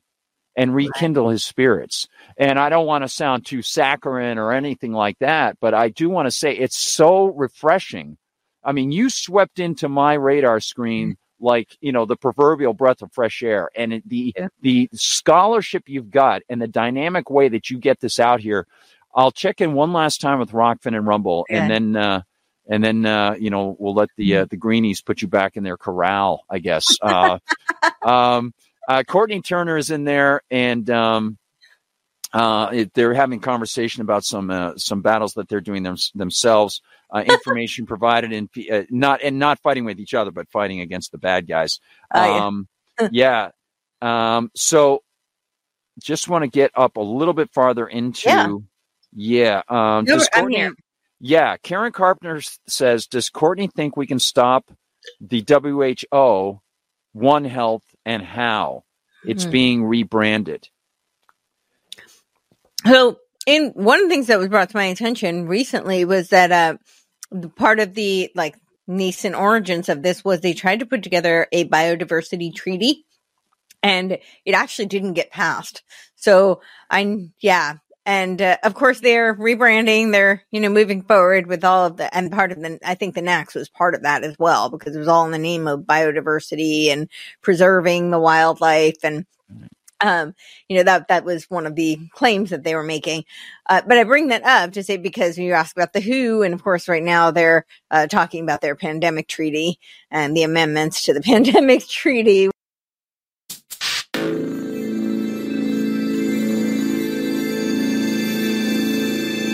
There's plenty more Liberty Conspiracy on Free Talk Live. I'm Gardner Goldsmith. Thank you so much for being in the audience, and please spread the word. We'll be back.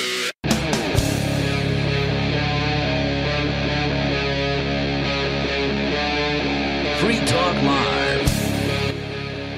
We continue on Liberty Conspiracy on Free Talk Live with our conversation with Courtenay Turner, talking about NACs, natural asset companies, and how they basically represent massive government fascist setups to charge people for the government not going after people and pretend that that is somehow an asset that can be traded.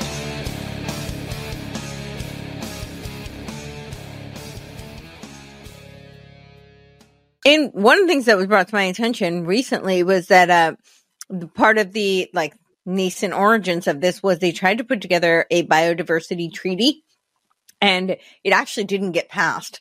So I yeah. And uh, of course, they're rebranding. They're you know moving forward with all of the and part of the I think the NACs was part of that as well because it was all in the name of biodiversity and preserving the wildlife and um, you know that that was one of the claims that they were making. Uh, but I bring that up to say because you asked about the WHO, and of course, right now they're uh, talking about their pandemic treaty and the amendments to the pandemic treaty, which are pretty terrifying for anybody who's looked into it just even cursorily. um, but uh, yeah, so do I think we can stop the the WHO? I, I mean, I think the WHO should be completely dismantled, and if nothing else, Except for the band, of course. Yes. Yes, right. If, yeah, no, the band was great. um, but uh, yeah, I agree. But yeah, I think the Who, and if nothing else, well, the United States should just pull out of the Who. I mean, there's just absolutely it, it, we should not be involved at all. Uh, do I think they can be stopped? So I don't know if they can really. I think that they can. We can have guardrails. This is part of. So you see my my tweet about uh, the beekeeper analogy of the United States. I it's not that I think the United States is. I think the people of the United States can be a bulwark uh, to preserve the free will of humanity, kind of like the beekeeper, because you know they say if the, all the bees go, then the world ceases to exist, right? Everything, yes, yes, yes, um, yes. The bees are integral, so beekeepers are really, really like you know seminal to uh, the existence of uh, life and uh, Earth, and I see America kind of, I see the people of America kind of that way that it's incumbent upon us to stand for the free will of humanity. And I think this is part of why people from all over the world do really look to the United States. And I'm not saying this is not to be like America centric and, you know, say that we are the best or there's pluses and minuses. I mean, if we're going to be honest and, you know, rational about this, but it, we do have something very unique, particularly, I, you know, of course, I believe in restoration of the Constitution, but even more than that, it's really something so unique in our Bill of Rights. This notion that we were endowed with, you know, rights by our creator. Um, yeah and that the you know the bill of rights are there to preserve those rights and protect us from any government infringing upon those rights that is a very unique concept not to say that none, nobody else has ever had that thought before but to have it codified in you know a founding uh, integral document for which the United States is, you know, the country, the nation is founded upon, uh, is very unique. And I think that it's something that we really need to uphold. Uh, and through that, uh, all this to get back to the who, right? to be involved in any kind of a, you know, uh, worldwide centralized kind of uh, an apparatus and infrastructure like that is, you know, antithetical to forget the Constitution to the Bill of Rights. You know, you can't. All of these policies that the WHO wants to make are. It, you can't there's a reason why we have the 10th Amendment, even, right? right? Even for the federal government to make policy over, you know, people living in Florida versus people in, in, uh, Washington state. I mean, their environments are so different, just their temperature and their topography. Exactly. Radically exactly. different. So, you know, and the same thing is going to apply for, uh, you know, people's health when you're living in different environments, when you have access to different resources, when you have uh, different socioeconomic environments, your, your health is going to be impacted very differently. So to make a blanket kind of I and we don't even need to just look at, you know, worldwide to make that point. I mean, we could just look at a state. People who live in a very rural area of one state versus in a city of one state. We saw this with things like COVID and you can argue about what COVID was, but you know, I I'm very much not a uh, a germ theory uh, person, so I, I, don't really subscribe to that. Uh, not at least not in terms of contagions. Uh, mm-hmm. But but even, even if you were to subscribe to that, we saw what happened with people who lived in certain cities versus people who lived in uh, more rural areas and how they were impacted. So we're supposed to have a blanket kind of policy that applies to everyone. It's it's asinine. It's absolutely preposterous. Yeah. Yeah. So, do I yeah. think we can to answer the question? Can we push back uh, against? Can we stop the WHO? I don't know if we can stop the WHO because so many other countries really are just completely bought into this whole UN agenda. Um, they they've already, uh, in many ways, just kind of ceded to that. That mm-hmm. I don't know that we can stop that, uh, but I think that we can lead by example and we can opt out and we can protect America. We can restore the Bill of Rights, potentially the Constitution, uh, the entire Constitution. Uh, but you know, first and foremost, we can restore the Bill of Rights, which is in great jeopardy right now. So, so true. And, and you know, uh, in in saying so true, I don't want to you know cut you off or anything. no, no, uh, no. Courtenay. Yeah. Uh, uh, you, you talk about restoration uh, occasionally I'll mention things to people. You know, I saw my brother the other night was watching on Twitter, mm. and that restored you know energy to me and that yeah. sort of thing. And I see the comments from the Rokfin chatters or the Rumble chatters, and some of these people I know. Some of these people host their own shows. David Knight has me fill in for him sometimes, and that restores my energies. And and yeah so to to just mention this really is without being you know without you know spouting rhetoric or anything it really is a grounding. It's a restoration just talking to you and thinking about the things that we can do as we work to try to eliminate some of these controllers in our lives. And i think you're absolutely right. You know, I, am again a voluntarist, but we can mm-hmm. hold the document up that they swore to uphold. And even though they have placed people in the courts that are fatuous blowhards, yeah. you, you, know, Soros connected people or the people who are working to try to get themselves up to become a governor here or a this or that or appointed to a higher court system. And they don't care. They just go with stare decisis. And well, yes, we're, we're just saying that we're making things up, you know. Um, I think we, we can use that as a defensive weapon and say, and, and in fact, I'll even show on, on your uh, Twitter feed here, Monica Perez, great defender of freedom, says, I call our Constitution hashtag the thin parchment line between humanity and world tyranny. Example, when we lose our Second Amendment, the world's governments will not hold back. No downside to showing their hand after that. It is a very strong line of at least written defense yeah. to show people, say, no, you're not supposed to do this based on your promises. I never signed it, but you promised. So yeah. lay off you know exactly and I, yeah. I, I, love Monica. By the way, we've done several shows together, and I had I had the great pleasure of uh, we actually did a show in person. I was out in ah. California, and we got to do one. We got to meet in real life and do a show together. So that was super fun. Um, oh, and we we talked about the uh, uh, left right uh, dialectics and uh, endangering actually the Constitution, you know, for constitutional uh, subversion. Uh, but I, I wanted to address when you talked about voluntarism, and uh, I've wrestled with this a lot, kind of personally. Um, you know, I think that I, I I'm very reticent to ever label myself. I think that that's part of that whole, you know, the group identity where they can pit us against each other. Uh, so yeah. I, I, tend to refrain from that. And I'm, I'm such a divergent thinker anyway, so I have a hard time agreeing holistically with any one set of uh, ideals. But I will say this, even as a, even though that is something I very much align uh, largely with, I still think at the local level, we do have a lot of power uh, yeah. politically, and people really need to engage locally, even if it's not, you know, quote unquote politically, but at least actively communally. Uh, definitely there's a lot of power there. I still believe, uh, if there's any power at all, I think that's where it is and that's where yeah. it resides. And mm-hmm. I almost think that if we could replicate, uh, like, you know, the, the cantons, but without the socialism, that would almost be one of the most ideal possibilities. That would be great. Yeah. That would be absolutely terrific. Yes, absolutely. Decentralization is so, so important. And it has to be based on a recognizable, defendable, arguable set yeah. of standards. And I think if we go to the federalist concept as originally, uh, I would, I would anti-federalist. Exactly. I was going to say I would prefer to have the Articles of Confederation, but at least the U.S. Constitution, as it was written, you know, we can hold it up. We we can defend these things, and we can draw out the history for these lessons. Yeah. We can say, look, this is where the usurpations happened. You know, these are the you know, which um, I think was in our Declaration of Independence like 30 yeah. times. yeah, exactly. that train's getting pretty stinking long, huh? The train yeah. of abuses, right, Courtenay?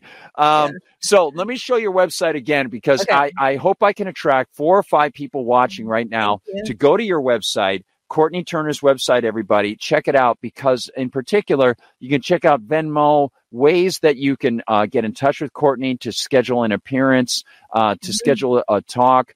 And Courtenay, uh, do you have some ideas on what you might be telling us uh, might be coming in the future for you over the next week or so? Uh, you probably are really tired after all this work. yeah, I, I, was really hoping I might get. So I wanted to take the weekend off last weekend for my birthday, but that didn't happen because I was very focused on this. Um, so it did not happen at all. So I'm kind of hoping I might do that this weekend. Uh, but I don't know because I have, uh, four, possibly I'm waiting to hear back five shows, uh, tomorrow. Um, so, and then I have two on Friday. So those are in all different ranges of topics and, uh, some will be addressing this as some, uh, actually have someone coming on talking about, he wrote a book, uh, arguing the case for free will, actually. So I'm excited for that. That'll be a fun conversation. Uh, yeah. And I think I have, uh, I don't know how many for next week, but we have, we have quite a few. All right. So we go to Courtenay Turner, Mhm. C O U R T N Y N A Y. It's like Courtenay, C O U R T. N A Y. Exactly. U R N E R. Yeah. But I do want to mention this really quickly, just for your audience. Uh, I do something called the Cause Fest, and Cause stands for Creative Artists Uniting for the Sovereignty of Everyone. So we did it last June, 3rd and 4th. We had uh, 53 acts total. So it was 26 hours of content that is up on the site. You can go to rebels4cause.com, and that is spelled out F O R, and it's rebels plural for cause.com and it is in it's essentially artists for liberty. So i i was an actress producer. I'm an aerial acrobatic performer. So I, i'm very much an artist and i'm passionate about the arts but i re- used to you know make the joke that you kind of had to bargain with the devil in order to have any success in the arts and whether it be you know music or hollywood. And now i think that's kind of more literal but we'll we'll pretend it's still figurative. Uh, but I, so I just noticed that, you know, they really were promulgating an agenda and it very much, I mean, now we've seen the Grammys, you know, they're overtly being satanic and putting satanic Yeah. messages.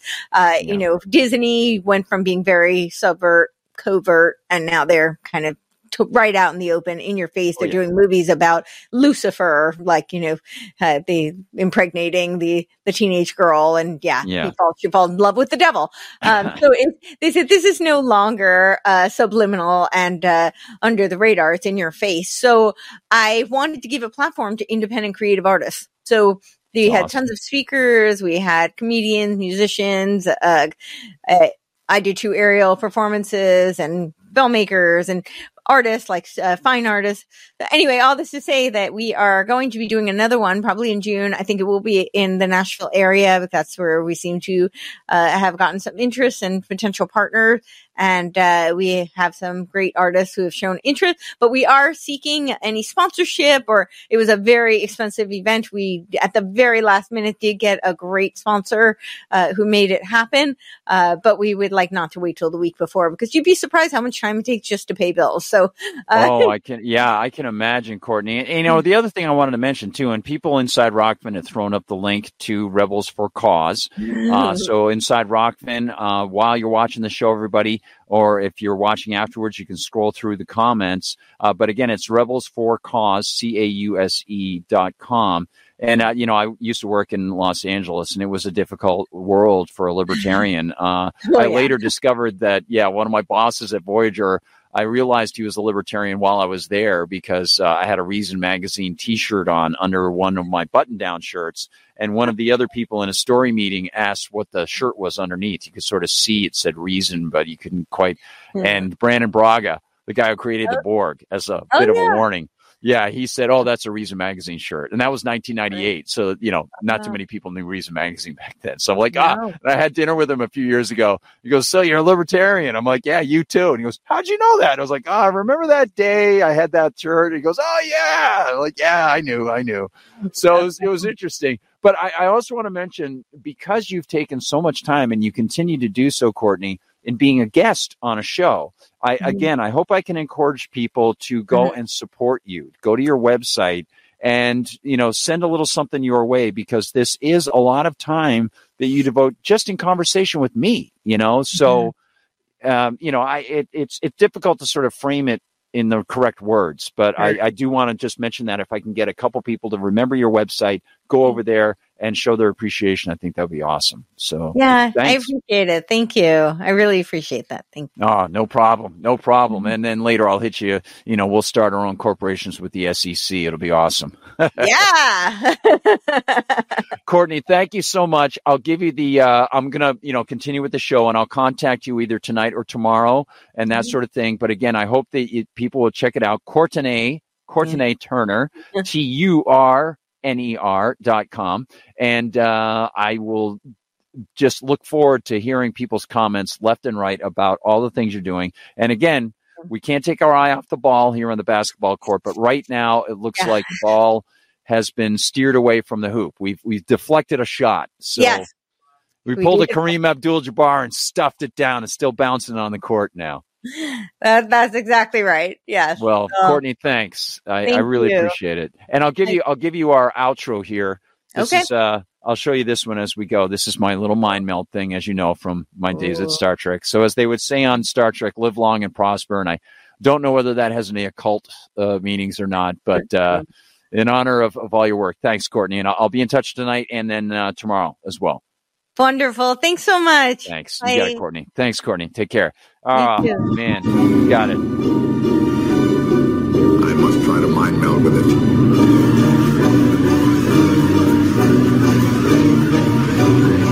Devils!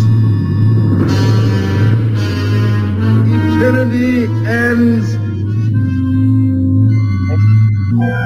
It's out. Minds are merging, Doctor. Our minds are one. I feel what you feel. I know what you know.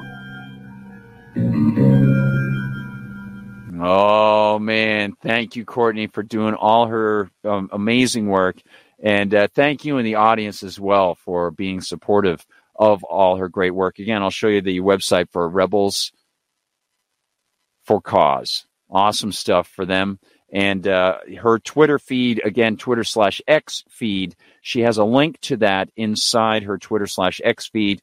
You can find it right there. And let me give you the full screen. Courtenay Turner podcast and Rebels for Cause is linked there. But uh, of course, if you go to Courtenay Turner, just turn her at Twitter feed into a dot com and you'll be able to go to her website.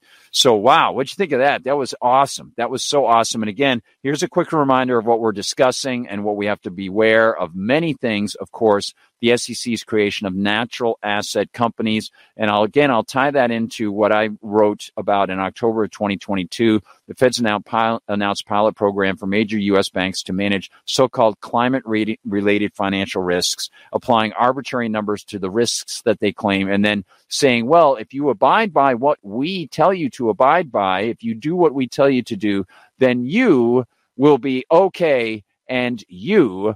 Can get a carbon credit. Oh, yes, indeed. You know, folks, I want to turn to uh, a follow up on something that we discussed yesterday and um, over the past couple days, actually. So I want to turn to a couple things.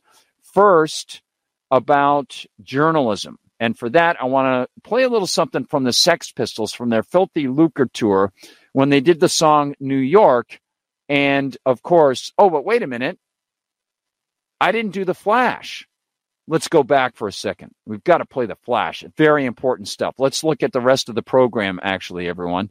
And then we'll see whether or not we want to go with the Sex Pistols or another one of our big items here. The Flash, Journalistic Jokers Edition. Then we've got EVs and Wind, Love You, and Border Liars and more, and the journalists and flying and lying feds, the flying leads. So uh, that's the Fed Fed Leplin. So let's get into what is on tap, everyone. We need to ring that bell. Yes? Oh, hello. Uh, hello. We're Mary's parents. Oh, well, come on in, fellas. Hold it a second. Mary's parents burned to death last year. Wait a minute.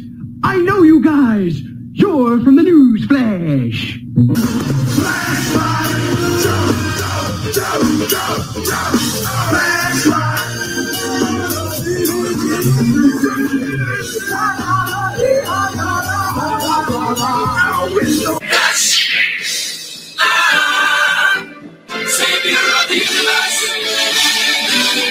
All right, one and all. Now we get to turn to a little something special from, as I mentioned, the Sex Pistols. Let's go with a little question that Johnny Lydon asked as he played their opening song at Finsbury Park from the Filthy Lucre CD 1996 live recording because they had been slammed by the journalists all throughout their career, on and off when they were formed. And this is the song New York. As Johnny asked the eternal question. Any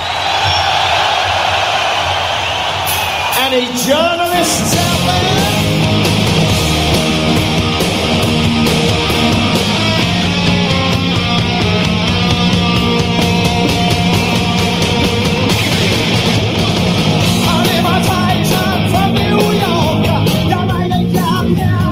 Yes, go get him, Johnny. Go get him. Love that.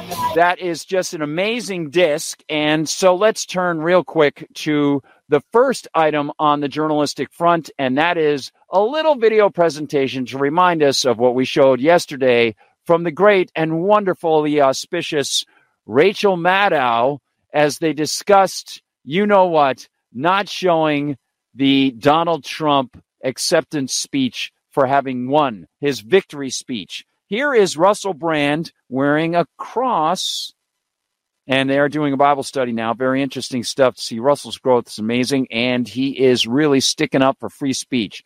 Watch as he skewers Rachel Maddow, and then we're going to add a couple more things to our discussion from last night, uh, basically queuing off of uh, this great presentation from Russell. See, who is making the Democrats unelectable? Is it Donald Trump or is it the Democrats themselves? The legacy media are falling apart, assuming that Trump 2024 is an inevitability. How can they maintain that Joe Biden, visibly waxen and cadaverous before our eyes, can oppose this force? We'll be back with more Liberty Conspiracy on Free Talk Live. Free Talk Live is brought to you by Dash Digital Cash. Tired of the ever inflating US dollar? You can live your life on Dash with bitrefill.com, where you can buy gift cards from big retailers, including grocers, gas stations, phone refills, Amazon, and even prepaid MasterCards. Thanks to Dash DAO for sending us 32 Dash per month for this sponsorship. It's easy to get and use Dash. You can learn more at dash.org. That's dash.org. Welcome back to Liberty Conspiracy on Free Talk Live. I want to play for you in its entirety the speech that Javier Milei gave to the audience in Davos, Switzerland at the World Economic Forum. When queried about why he would go there to address the parasitic fascist thugs at the World Economic Forum, he said he was not going to join them he was going to inject ideas of freedom. And he did a remarkable job. I think this might stand out as one of the greatest speeches for freedom in many, many years. Today, I am present to inform you that the Western world is facing a significant threat. It is in danger because those who are supposed to defend the values of the Western world are co-opted by a worldview that inevitably leads to socialism and consequently to poverty and economic deprivation. Unfortunately, in recent decades, motivated by some well-intentioned desires to help others and others by the desire to belong to a privileged caste, the main leaders of the Western world have abandoned the model of freedom for different versions of what we call collectivism. We are here to tell you that collectivist experiments are never the solution to the problems that afflict the citizens of the world, but rather they are their cause. Trust me, there is no one better than us Argentines to provide testimony on these two issues. When we embraced freedom in 1860, in 35 years we became the world's first dominant power. 35 years we became the first world power. While when we embraced collectivism, over the past 100 years, we saw how our citizens began to systematically impoverish themselves until they fell to the 140th position in the world. 40 in the world. But before we can have this discussion, it would be important for us to first look at the data that supports why free market capitalism is not only a possible system to end world poverty, but also the only morally desirable system to achieve it. If we consider the history of economic progress, we can see how from year zero until around 1800, the world's per capita GDP remained practically constant throughout the reference period. If one looks at a chart of the evolution of economic growth throughout human history, one would be seeing a chart with the shape of a hockey stick, an exponential function that remained constant for 90% of the time and exponentially shoots up from the 19th century. The sole exception to this stagnant history was at the end of the 15th century with America's discovery. Except for this, from year zero to 1800, global per capita GDP remained stagnant without any significant changes. Now, not only did capitalism generate an explosion of wealth from the moment it was adopted as an economic system, but if one analyzes the data, what is observed is that growth has been accelerating throughout the entire period. During the entire period between year zero and 1800, the per capita GDP growth rate remained stable at around 0.02% annually. That is, practically without growth. From 19th century, with industrial revolution, growth rate reaches 0.66%. Given the current rate, it would require a time span of approximately 107 years to achieve a twofold increase in per capita GDP. In 1900-1950, growth rate rises to 1.66% annually. 150 growth rate rises to 1.36% annually. We no longer need 107 years to double per capita GDP, but 66. If we take the period between 1950 and the year 2000, we can see that the growth rate was 2.1% annually, which would mean that in just 33 years, we could double the world's per capita GDP. This trend, far from stopping, remains alive even now. If we consider the period from 2000 to 2023, the growth rate increased again at 3% per year, meaning we could double our per capita GDP globally in only 23 years. Now, when studying per capita GDP from 1800 to today, what is observed is that after the Industrial Revolution, global per capita GDP multiplied by more than 15 times, generating an explosion of wealth that lifted 90% of the world's population out of poverty. We must never forget that by the year 1800, about 95% of the world's population lived in extreme poverty, while that number dropped to 5% by the year 2020 prior to the pandemic. The conclusion is obvious. Far from being the cause of our problems, free market capitalism as an economic system is the only tool we have to end hunger, poverty, and destitution throughout the planet. The empirical evidence is unquestionable.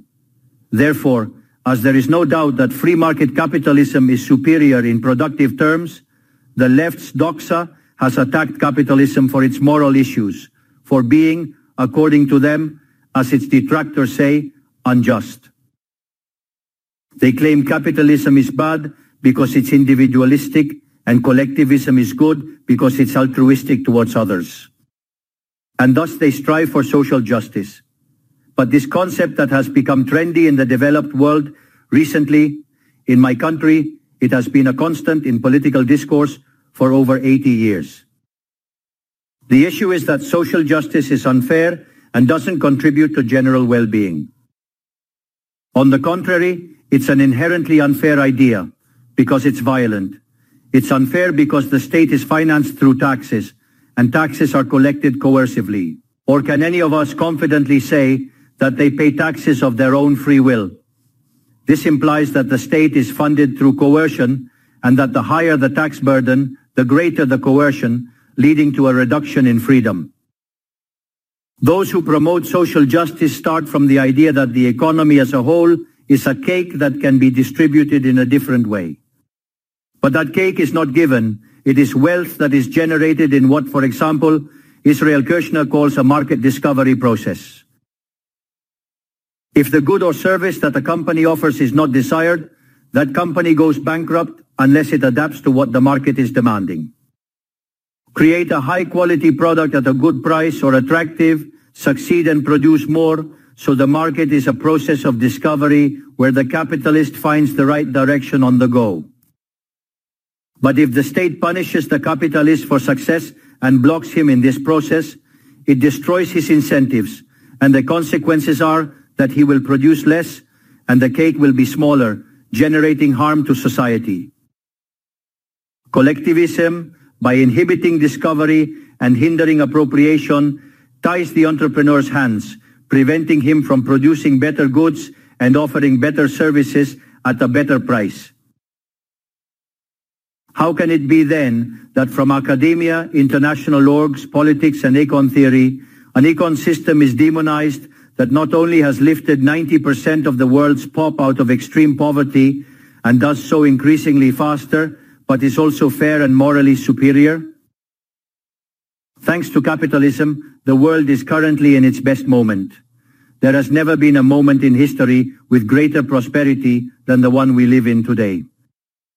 Today's world is freer, richer, more peaceful, and more prosperous than ever before. This is true for everyone, but particularly for those countries that are free, where they respect economic freedom and individual property rights. Because free countries are 12 times richer than repressed ones. Saying goes that in countries with freedom, people live better than 90% of population in repressed countries. It has 25 times fewer poor people in the standard format and 50 times fewer in the extreme format. And if that weren't enough, citizens of free countries live 25% longer than citizens of repressed countries. Now, in order to understand what we come to defend, it is important to define what we mean when we talk about libertarianism. To define it, I take up the words of the greatest proponent of the ideas of freedom in Argentina, Professor Alberto Benegas Lynch, who says that libertarianism is the unrestricted respect for the life project of others, based on the principle of non-aggression, and in defense of the right to life, liberty, and property, whose fundamental institutions are private property, free markets without state intervention, free competition, division of labor, and social cooperation, where one can only be successful by serving others with goods of better quality at a better price. In other words, the capitalist, the successful entrepreneur, is a social benefactor who contributes to the well-being of society as a whole. In short, a successful entrepreneur is a hero. This is the model that we are proposing for the future of Argentina, a model based on the fundamental principles of libertarianism, the defense of life, freedom and property. Now, if free market capitalism and economic freedom have been remarkable instruments to eradicate poverty globally, and we are presently experiencing the most favorable period in human history it is worth inquiring why I assert that the West is in jeopardy. I argue that the West is endangered as in countries defending free market, private property, and other institutions of libertarianism, sectors of the political and economic establishment, due to errors in their theoretical framework and ambition for power, undermine libertarianism, opening doors to socialism and potentially condemning us to poverty, misery, and stagnation. Because it should never be observed that socialism is always and everywhere impoverishing, failed in all countries where attempted. It was a failure economically, it was a failure socially, it was a failure culturally, and it also killed more than a hundred million human beings. The main problem of the West today is that we not only have to confront those who, even after the fall of the wall, and overwhelming evidence continue to advocate for impoverishing socialism, but also our own leaders, thinkers, and academics who, sheltered in a misguided framework, undermine the foundations of the system that has given us the greatest wealth and prosperity in our history. The theoretical framework I am referring to is neoclassical economic theory, which designs an instrument unintentionally functional to the intrusion of the state, socialism, and the degradation of society. The issue with neoclassicals is that since the model they fell in love with doesn't match reality, they attribute the error to the supposed market failure instead of revising the premises of their model. On the text about a supposed market failure, regulations are introduced that only generate distortions in the price system that hinder economic calculation and consequently savings, investment, and growth. This problem essentially lies in the fact that not even supposedly libertarian economists understand what the market is, since if it were understood, it would quickly be seen that it is impossible for there to be such a thing as a market failure. The market is not just a graphical description of a supply curve and a demand curve on a graph. The market is a mechanism of social cooperation where property rights are voluntarily exchanged. Thus, considering this definition, discussing market failure is a contradiction in terms. There is no market failure. If transactions are voluntary, the only situation in which there can be a market failure is if there is coercion present. And the only one with the ability to coerce in a generalized manner is the state that possesses the monopoly of violence. Consequently, if someone considers that there is a market failure, I would recommend that they check if there is state intervention in the middle. If no state intervention found, suggest reanalyzing as it is definitely wrong. Market failures do not exist. An example of the alleged market failures described by neoclassicals are concentrated structures in the economy. However, without functions that demonstrate increasing returns to scale, whose counterpart are the concentrated structures of the economy, we would be unable to explain the phenomenon of economic growth from 1800 to the present day. Look how interesting. Commencing from the year 1800 and extending onwards, with the population experiencing a multiplication of more than eight or nine times, the per capita income underwent a growth of more than 15 times in magnitude. To clarify, there are more returns. This caused poverty to drop from 95% to 5%.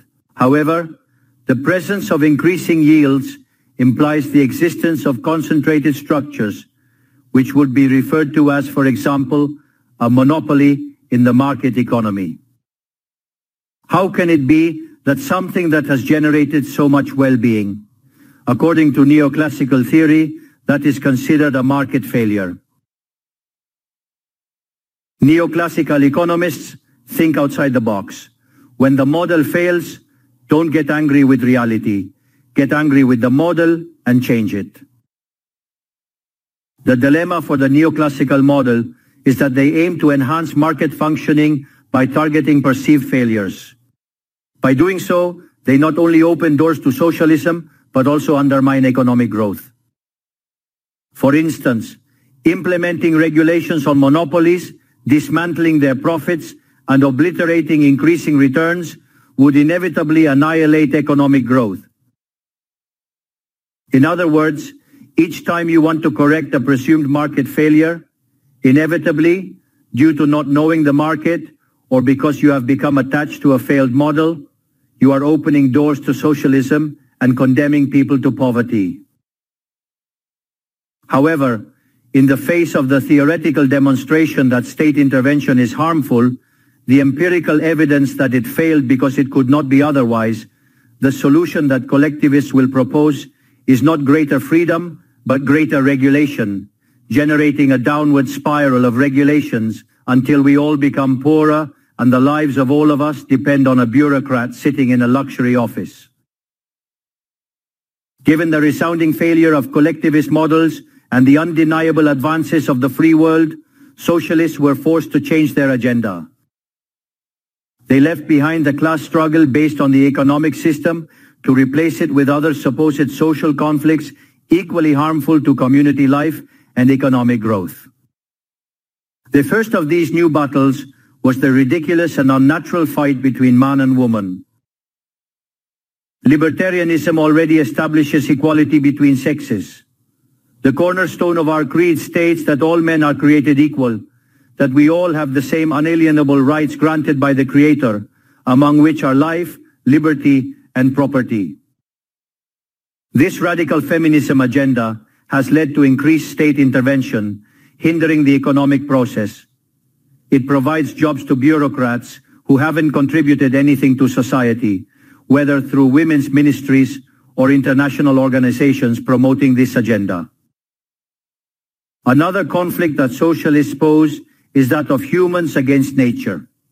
They argue that humans cause harm to the planet and that it must be protected at all costs, even advocating for population control mechanisms or supporting the controversial agenda of abortion rights.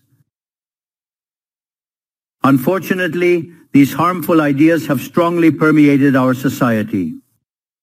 Neo-Marxists have managed to co-opt the common sense of the Western world. They achieved this through the appropriation of the media, culture, universities, and yes, even international organizations. The final case is very serious, as it involves institutions with huge influence on the political and economic decisions of the countries in these multilateral organizations.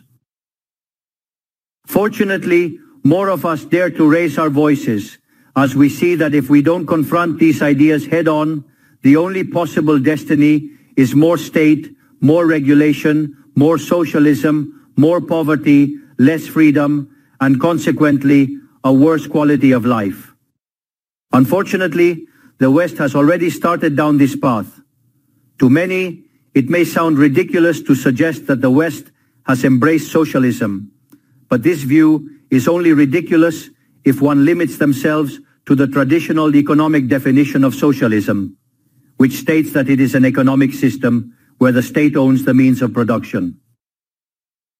In my opinion, this definition needs to be updated to reflect the current circumstances from my perspective. Today, states don't need to control means of production to control every aspect of individuals' lives. With tools such as monetary issuance, debt, subsidies, interest rate control, price controls, and regulations to correct alleged market failures, they can control the destinies of millions of human beings. This is how we have reached the point where, with different names or forms, good parts of the politically accepted offers in most Western countries are generally collectivist variants. Whether they openly declare themselves as communists, fascists, Nazis, socialists, social democrats, national socialists, Christian democrats, Keynesians, neo-Keynesians, progressives, populists, nationalists, or globalists. In the end, there are no substantive differences. Everyone argues that the state should control all aspects of individuals' lives. All define a model contrary to the one that led humanity to the most spectacular progress in its history.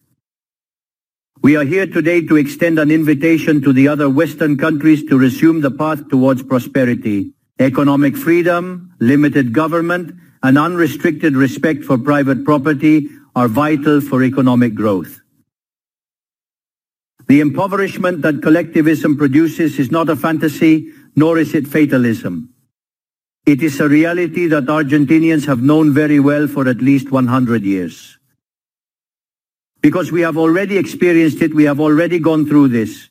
Because as I said before, since we decided to abandon the model of freedom that had made us rich, we are trapped in a downward spiral where we are getting poorer every day.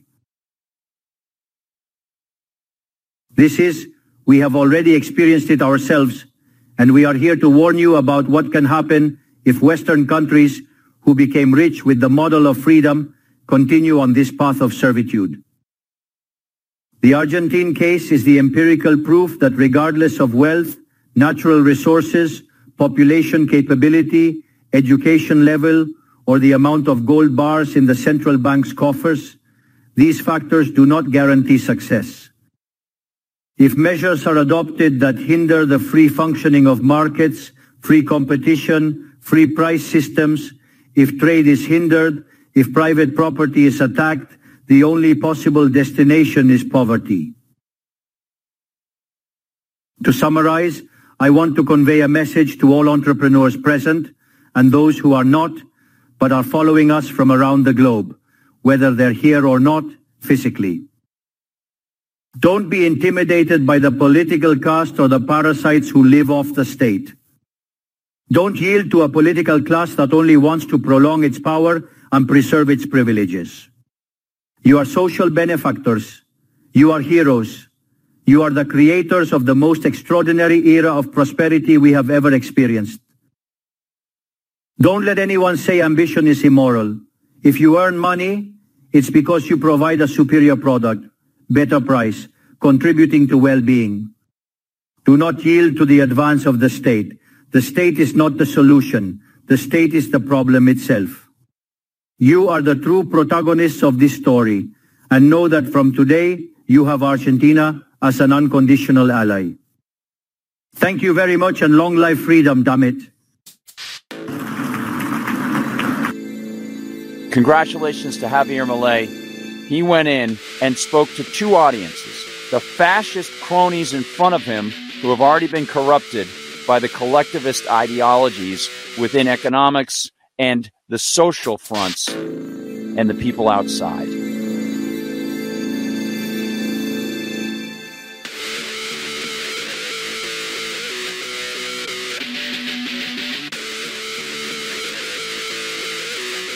Thanks for listening, everyone. We'll talk to you soon on Liberty Conspiracy on Free Talk Live.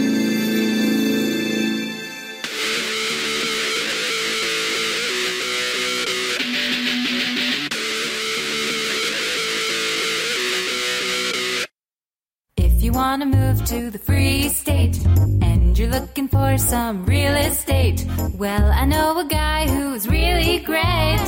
It's the realtor Mark Warden. Now you can learn more about the awesome things happening here in New Hampshire in our march toward liberty in our lifetime. Our friends at Porcupine Real Estate are hosting a series of webinars to educate you on the expanded freedoms enjoyed by New Hampshire citizens. Reserve your seat today at move.freetalklive.com. Topics include gun freedom, medical freedom, and political freedom victories. They also have a couple on best practices for moving to the free state and finding housing. These webinars are super helpful and free to attend once you've registered at move.freetalklive.com. Visit their YouTube channel, Porcupine Real Estate, for videos from past presentations and sign up for upcoming webinars for free at move.freetalklive.com. PorcupineRealestate.com.